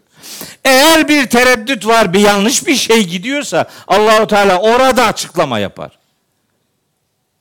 Abdestle alakalı tereddüt yaşanan bir ortamda abdest organlarını anlattı. Maide suresinin 6. ayetinde. Aslında abdest biliniyordu. Fakat bir kayma yaşandığı için Allahu Teala detay verdi. Rabbimizin detay verdiği konular tereddüt yaşanan konulardır. Burada tereddüt yok. Belli bir miktar, belli bir miktar, belli bir zaman kaderi malum belli bir zaman manasına geliyor. Bunu açıklıyor şeyde. Hac suresi 5. ayette orada diyor ki biraz önce rahimler e, delilini de buradan getirmiştim. Ve nukirru fil erhami ma neşa'u dilediklerimizi rahimlere yerleştiririz. Bu ne demek biliyor musunuz? Rahimlere yerleştirmediklerimiz de var. Yani düşük olanlar da var. Allahu ya'lemu ma tahmilu kullu unsa ve ma taghidul erhamu ve ma tezdadu. O da Rahat suresinde anlatıyor onu. Allah rahimlerin neyi taşıdığını da, neyi zayi ettiğini de, neyi arttırdığını da gayet iyi bilir. Bak rahimlere her giren hücreler orada tutunmuyor bak. Orada tutunmayanlar da var. Maneşav dilediğimizi rahimlerde yerleştiririz diyor. Hepsi yerleşmez demek istiyor. Hatta o zigot, o nütfe rahme girdiği zaman o olduğu gibi rahimde kalmıyor. Bir kısmı dışarı gidiyor. Lazım olan orada duruyor yani. Allah'ın dilediği kadarı oradadır. Ve Allah'ın dilediği zaman kadar oradadır. Ne kadar zaman? İla ecelin müsemmen. Belirlenmiş bir süreye kadar. Belirlenmiş bir süreyi herkes biliyor. Nedir? 9 ay 10 gündür. Bırakın da çocuklar 9 ay 10 günde doğsun ya. Çocuğu bırakmıyor ki orada. Hemen diyor ki 5 ay önceden randevu veriyor. Diyor ki bu filanca gün işte randevu boş gününü ayarlıyor. Oradan hemen ne var bizim ülkede şimdi böyle yoğun bir sezeryan var. Niye bu kadar sezeryan var? Nedir bu sezeryan füryası? Çünkü randevu defterine bağlı. Bırak da doğumlu normal yollarda yapsın. Mesela Meryem suresini okusun bir kere. Hazreti Meryem'in Hazreti İsa'yı nasıl dünyaya getirdiğini gitsin Meryem suresinin şöyle 24, 23, 24, 25. ayetlerinde bir okusun. Bir baksın doğal doğum nasıl oluyormuş. Hazreti Meryem üzerinde ne diyor Allahu Teala? Hadi Meryem suresini bir de böyle okusun. Okumuyor. Allahu Teala belirlenmiş bir süreye kadar rahimlerde tutacağım diyor e, yavruyu. Bizimki çarçabuk çıkarıyor onu orada. Ha sağlıkta ciddi bir sorun varsa elbet. Sorunlar varsa Kur'an'ın bize öğrettiği nedir biliyor musunuz? Bir çocuğun doğum süresiyle sütten ayrılmasının süresi 30 ay diye verilir. Kur'an-ı Kerim'de. Ahkaf suresi 15. ayette. 30 ay. Emzirme süresi de maksimum 2 yıl olarak tanıtılır. 24 ay. 24 ay maksimum emzirme e, süresidir. 30 ay maksimum öyle maksimum maksimum deyip duruyoruz yani. 24 ay emzirme süresi bu 24 herkeste 24 ay olacak diye bir şey yok. Onun son sınırıdır yani 2 yaşına kadar emzirilebilir. Doğumla ilgili emzirme ve doğum süresi 30 aydır dediğine göre anlaşılıyor ki bir sorun varsa çocuk 6 aylıkken ana rahminden alınıp hayatını sürdürebilir. Hadi bu da bir Kur'an mucizesi. Bu şu demek 4 aylıkken olmuyor bu. 5 aylıkken olmuyor ama 6 aylıkken olabilir. Zaruret varsa. Bu zaruret çocuğun hayatı olabilir. Bu zaruret annenin hayatı olabilir. Bu iki ölüm ölüm riski hariç Allah'ın rahimler dediği o en kıymetli, en güçlü yerde Rabbimizin merhametiyle yoğurarak büyüttüğü yavruyu oradan vakti gelmeden almak doğru bir davranış değildir. Hele ki hele ki orayı bir kesim haneye dönüştürüp bir kürtaj mekanına dönüştürmek Allah'ın rahmetine cinayeti karıştırmaktır. Rahimlerdeki çocukları kürtaj yaparak aldıranların yatacak yeri yok haber olsun. He, yatırsalar yatar. Evet. Sonra bir ayet daha okuyayım.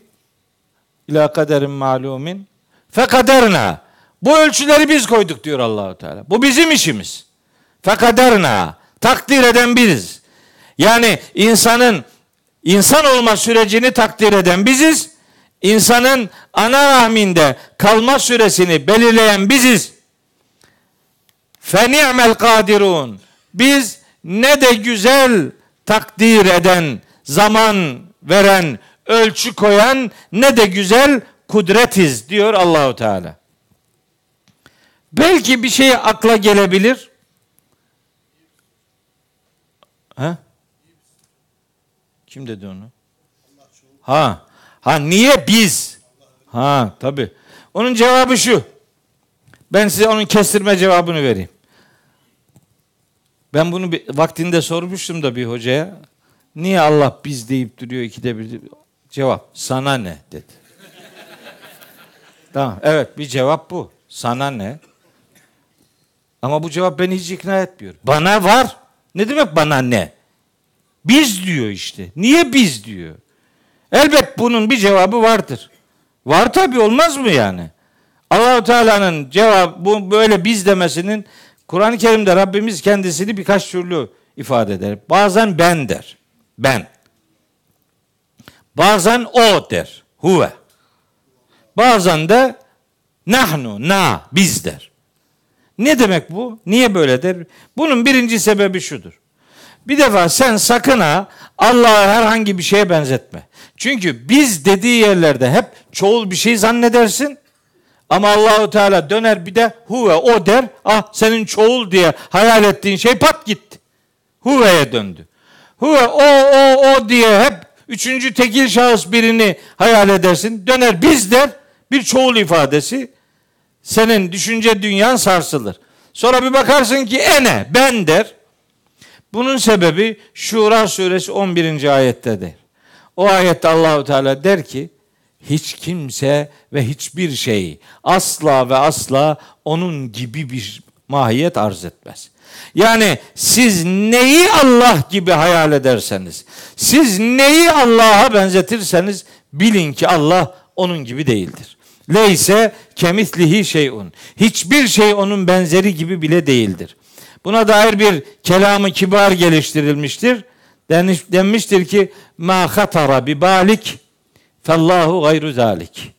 Aklına Allah'la ilgili her ne geliyorsa zatı ile ilgili bilesin ki Allah o değildir, onun dışındadır. Yani Allah'la alakalı zatı ile alakalı herhangi bir benzetme yapmamak lazım. Cenab-ı Hakk'ın biz demesinin bir sebebi onu bir şahısla ilişkilendirmemektir. Herhangi bir bir e, mahlukla onu benzeştirmemektir. Bir. Çünkü bazen biz diyor, bazen ben diyor, bazen o diyor. Demek ki onu muşahhaslaştırmayacaksın zihninde. Herhangi birine benzetmeyecek, herhangi biriyle eşitlemeyeceksin. Ayrıca biz demesinin bir sebebi kudretine işaret olabilir. Biz demesinin bir sebebi azametine olabilir. Hani insanı biz yarattık, biz. Biz yarattık, ustası biziz, o zaman o da kıymetlidir. Dokunmayın yarattığıma demektir. Usta biziz, başkası değil. Bu bana ait bir sanattır. Başkasının herhangi bir ürünü değildir demeye getiriyor. Ayrıca Allahu Teala'nın biz dediği ayetler tabi bu ayetleri değil de başka ayetleri düşünerek ifade edeyim. Esasında insanlara ben dememeyi, biz demeyi öğretmeyi amaçlayabilir. Yani ben merkezcilik değil de biz üzerinden yani bir ortak akıl e, üretmeyi insanlara öğretiyor olabilir. Yani hep ben ben ben demeyin, biz demeyi. Yani küçük olsun benim olsun demeyin, büyük olsun hepimizin olsun demeyi öğretir. Aslında namaz kılarken, Fatiha'yı okurken ne diyoruz? İyyake na'budu. Ya Rabbi sadece sana kulluk ederiz. Halbuki ben okuyorum Fatiha'yı aslında beklenirdi ki İyyâke a'budu diyelim. Ve İyyâke esta'inu diyelim. Ama öyle değil. Allahu Teala ben üzerinden değil, biz üzerinden bir akıl inşa etmek istiyor. Sadece kendini değil, kardeşlerini de düşüneceksin. Hatta sadece insanlar değil, diğer canlıları da işin içine katacaksın. Evren olduğu gibi aslında Allahu Teala'ya iradeli ve iradesiz bütün varlıklar o kulluğa yani tesbihe kodlanmıştır. Onun için biz ifadeleri kullanılır. Bir ihtimal daha söyleyeyim biz denmesinin muhtemel sebeplerinden biri de Rabbimizin bu kainatın işleyişinde melek istihdamına dikkat çekmek için biz diyor olabilir. Rabbimizin biz dediği yerlerin hemen hepsinde iki tane istisnası var bunun. Geri kalan hepsinde Allahu Teala melek istihdamına dikkat çeker. Biz yağmur yağdırıyoruz, biz öldürüyoruz, biz diriltiyoruz, biz bitiriyoruz, biz biz biz hep peygamber gönderiyoruz filan ifadeleri meleklerin istihdamını, meleklerin aracılığını değil ha. Aracı yok. İstihdam var yani. Değil mi? Bir okulun müdürü dilekçeyi kendisi yazmaz. Sekretere yazdırır. O yazamadığı için değil. Sistem odur yani. Allahu Teala kendisi yaratmaya gücü yetmediği için değil, sistem öyle şekillendirildiği için melek istihdamından söz edilir. Ama Allahu Teala'nın biz demediği bir konu var. Orada biz demez. Allahu Teala hiçbir ayetinde bize kulluk edin demez. Bana der bana. Yukarıdan aşağıya işleyişte biz var, aşağıdan yukarı Allah'a yönelişte bize yönelin demez Allahu Teala. O kulluk ibadette hep vurgu bana üzerinden Rabbimize dir. Onu size bir vesileyle Hakan kardeşimin hatırlatmasıyla ifade etmiş oldum. Geçen ders söylemiştim. Bu surede 10 tane veylün yevmeydin lil mükezzibin var. Bunların tekrar olmadığını, bunların hangi ayetlerin peşinden geliyorsa o ayetlerin içeriğine dair bir anlam hatırlatması içerdiğini beyan etmiştim. Önceki derslerde iki tanesini okumuştuk. Her birini bulunduğu bağlamla ilişkilendirerek okumuştuk. Burada da Allahu Teala o gün yalanlayanların vay haline yani neyi yalanladı? Orada yazdım. Parantez içinde yazdım şeyi özet, özetlemek için. 20, 21, 22, 23. ayetlerde anlatılan Allahu Teala'nın kudretini, insanın yaratılış sürecini ve nihayetinde diriltileceği gerçeğini yalan sayanların o gün vay haline diye hitabını yeni bir vurguyla mesajı yeniden hatırlatarak dile getirmiştir Allahu Teala. Bu vesileyle tabi 28. ayete kadar okuyacaktık. 24. ayete kadar okuduk. Niye böyle oldu? Bunun sebebi başta bir saate yakın Doğu Türkistanlı kardeşlerimizin ızdırabını dile getirmeye çalıştık. Bir de Ceren kızımızın özelinde kadın cinayetlerine dair bir duyarlılık ortaya koymaya çalıştık. Şimdi bakın bir şey aklıma geldi. Ya bu bu bu tür cinayetler falan işleniyor. Sonra cinayetin işleyeni bir şey söylüyor. Mesela adam diyor ki çıkınca gene öldüreceğim. Niye çıkıyor bu? Çıkınca yok. Çıkınca kısmı yok. Allah Allah. Yani çıkınca ne? Mesela bu kitapta bir kısas diye bir hüküm var.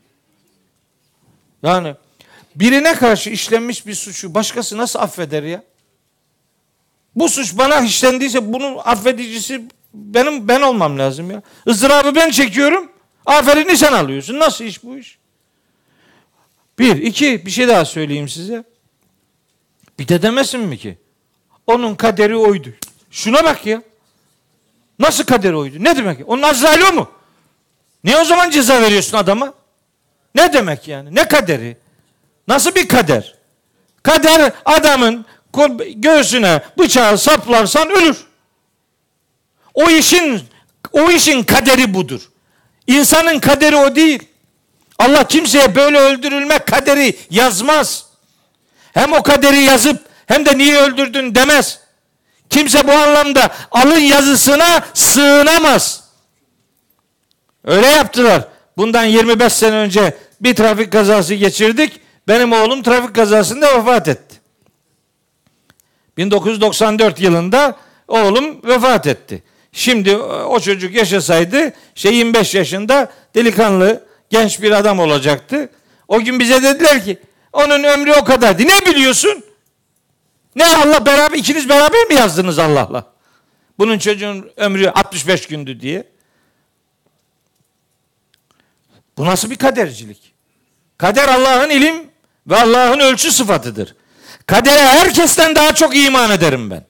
Çünkü kader kadir olan Allah'ın kudretine imandır. Ama kader alın yazısı değildir. Kimse buna sığınamaz. Böyle saçmalık olabilir mi ya? Her her zeyiye faturayı Allah'a kes. Bunun kaderi buydu. Ne biliyorsun? Nereden biliyorsun? O zaman suçlara ceza vermenin mantığı nedir? Efendim Allah senaryoyu yazmıştır. Evet yazdı. Ama neyi yazdığını o biliyor. Rolleri dağıttı. Rolleri dağıtmadı Allahu Teala. Allah senaryoyu yazdı, rolleri tanıttı. Sen tercih ediyorsun ve tercihinin sonucuna katlanıyorsun. İşte sloganlaştırarak söylüyoruz. Kader Allah'ın mutlak kudret sıfatıdır. Hepimiz ona iman ederiz. Ama eylemlerin noktasında kaderin iradendir. İraden kaderindir. Haberin olsun. Bu cinayetlerde kimse bunu Allah yazmıştı diyemez. Allah'ın bizimle alakalı neyi bildiğini biz bilmeyiz. Allah'ın bilmesine göre değil, bildirmesine göre yaşarız. Onun bildirdiği Kitabullah'ta da cana kıymamak vardır. Vesselam. Kadere imanımız sonsuzdur. Ancak alın yazısı diye bir şeye asla itibar etmeyiz. Bu vesileyle Ceren kızımız özelinde bu tür cinayetlere kurban giden kardeşlerimize Rabbimden rahmetiyle muamele buyurmasını niyaz ediyorum. İmanıyla ölen bütün kardeşlerimize Cenab-ı Hak rahmet eylesin inşallah. Böyle felaket haberlerini ülkemizde de dünyanın başka yerlerinde de haksızlığa uğratılan insanların haberlerini almayacağımız günlere yani öyle cinayetlerin yaşanmayacağı günlere Rabbim hepimizi ulaştırsın diye dua ediyorum. Bir vesileyle hepinizin gününü hayırlara vesile olsun diye dua ve niyazımın konusu ediniyorum. Bir sonraki derste nasip olursa 25. ayetten itibaren okumaya devam edeceğiz. Allah hepinizin, her birinizin yar ve yardımcısı olsun. Allah'a emanet olun.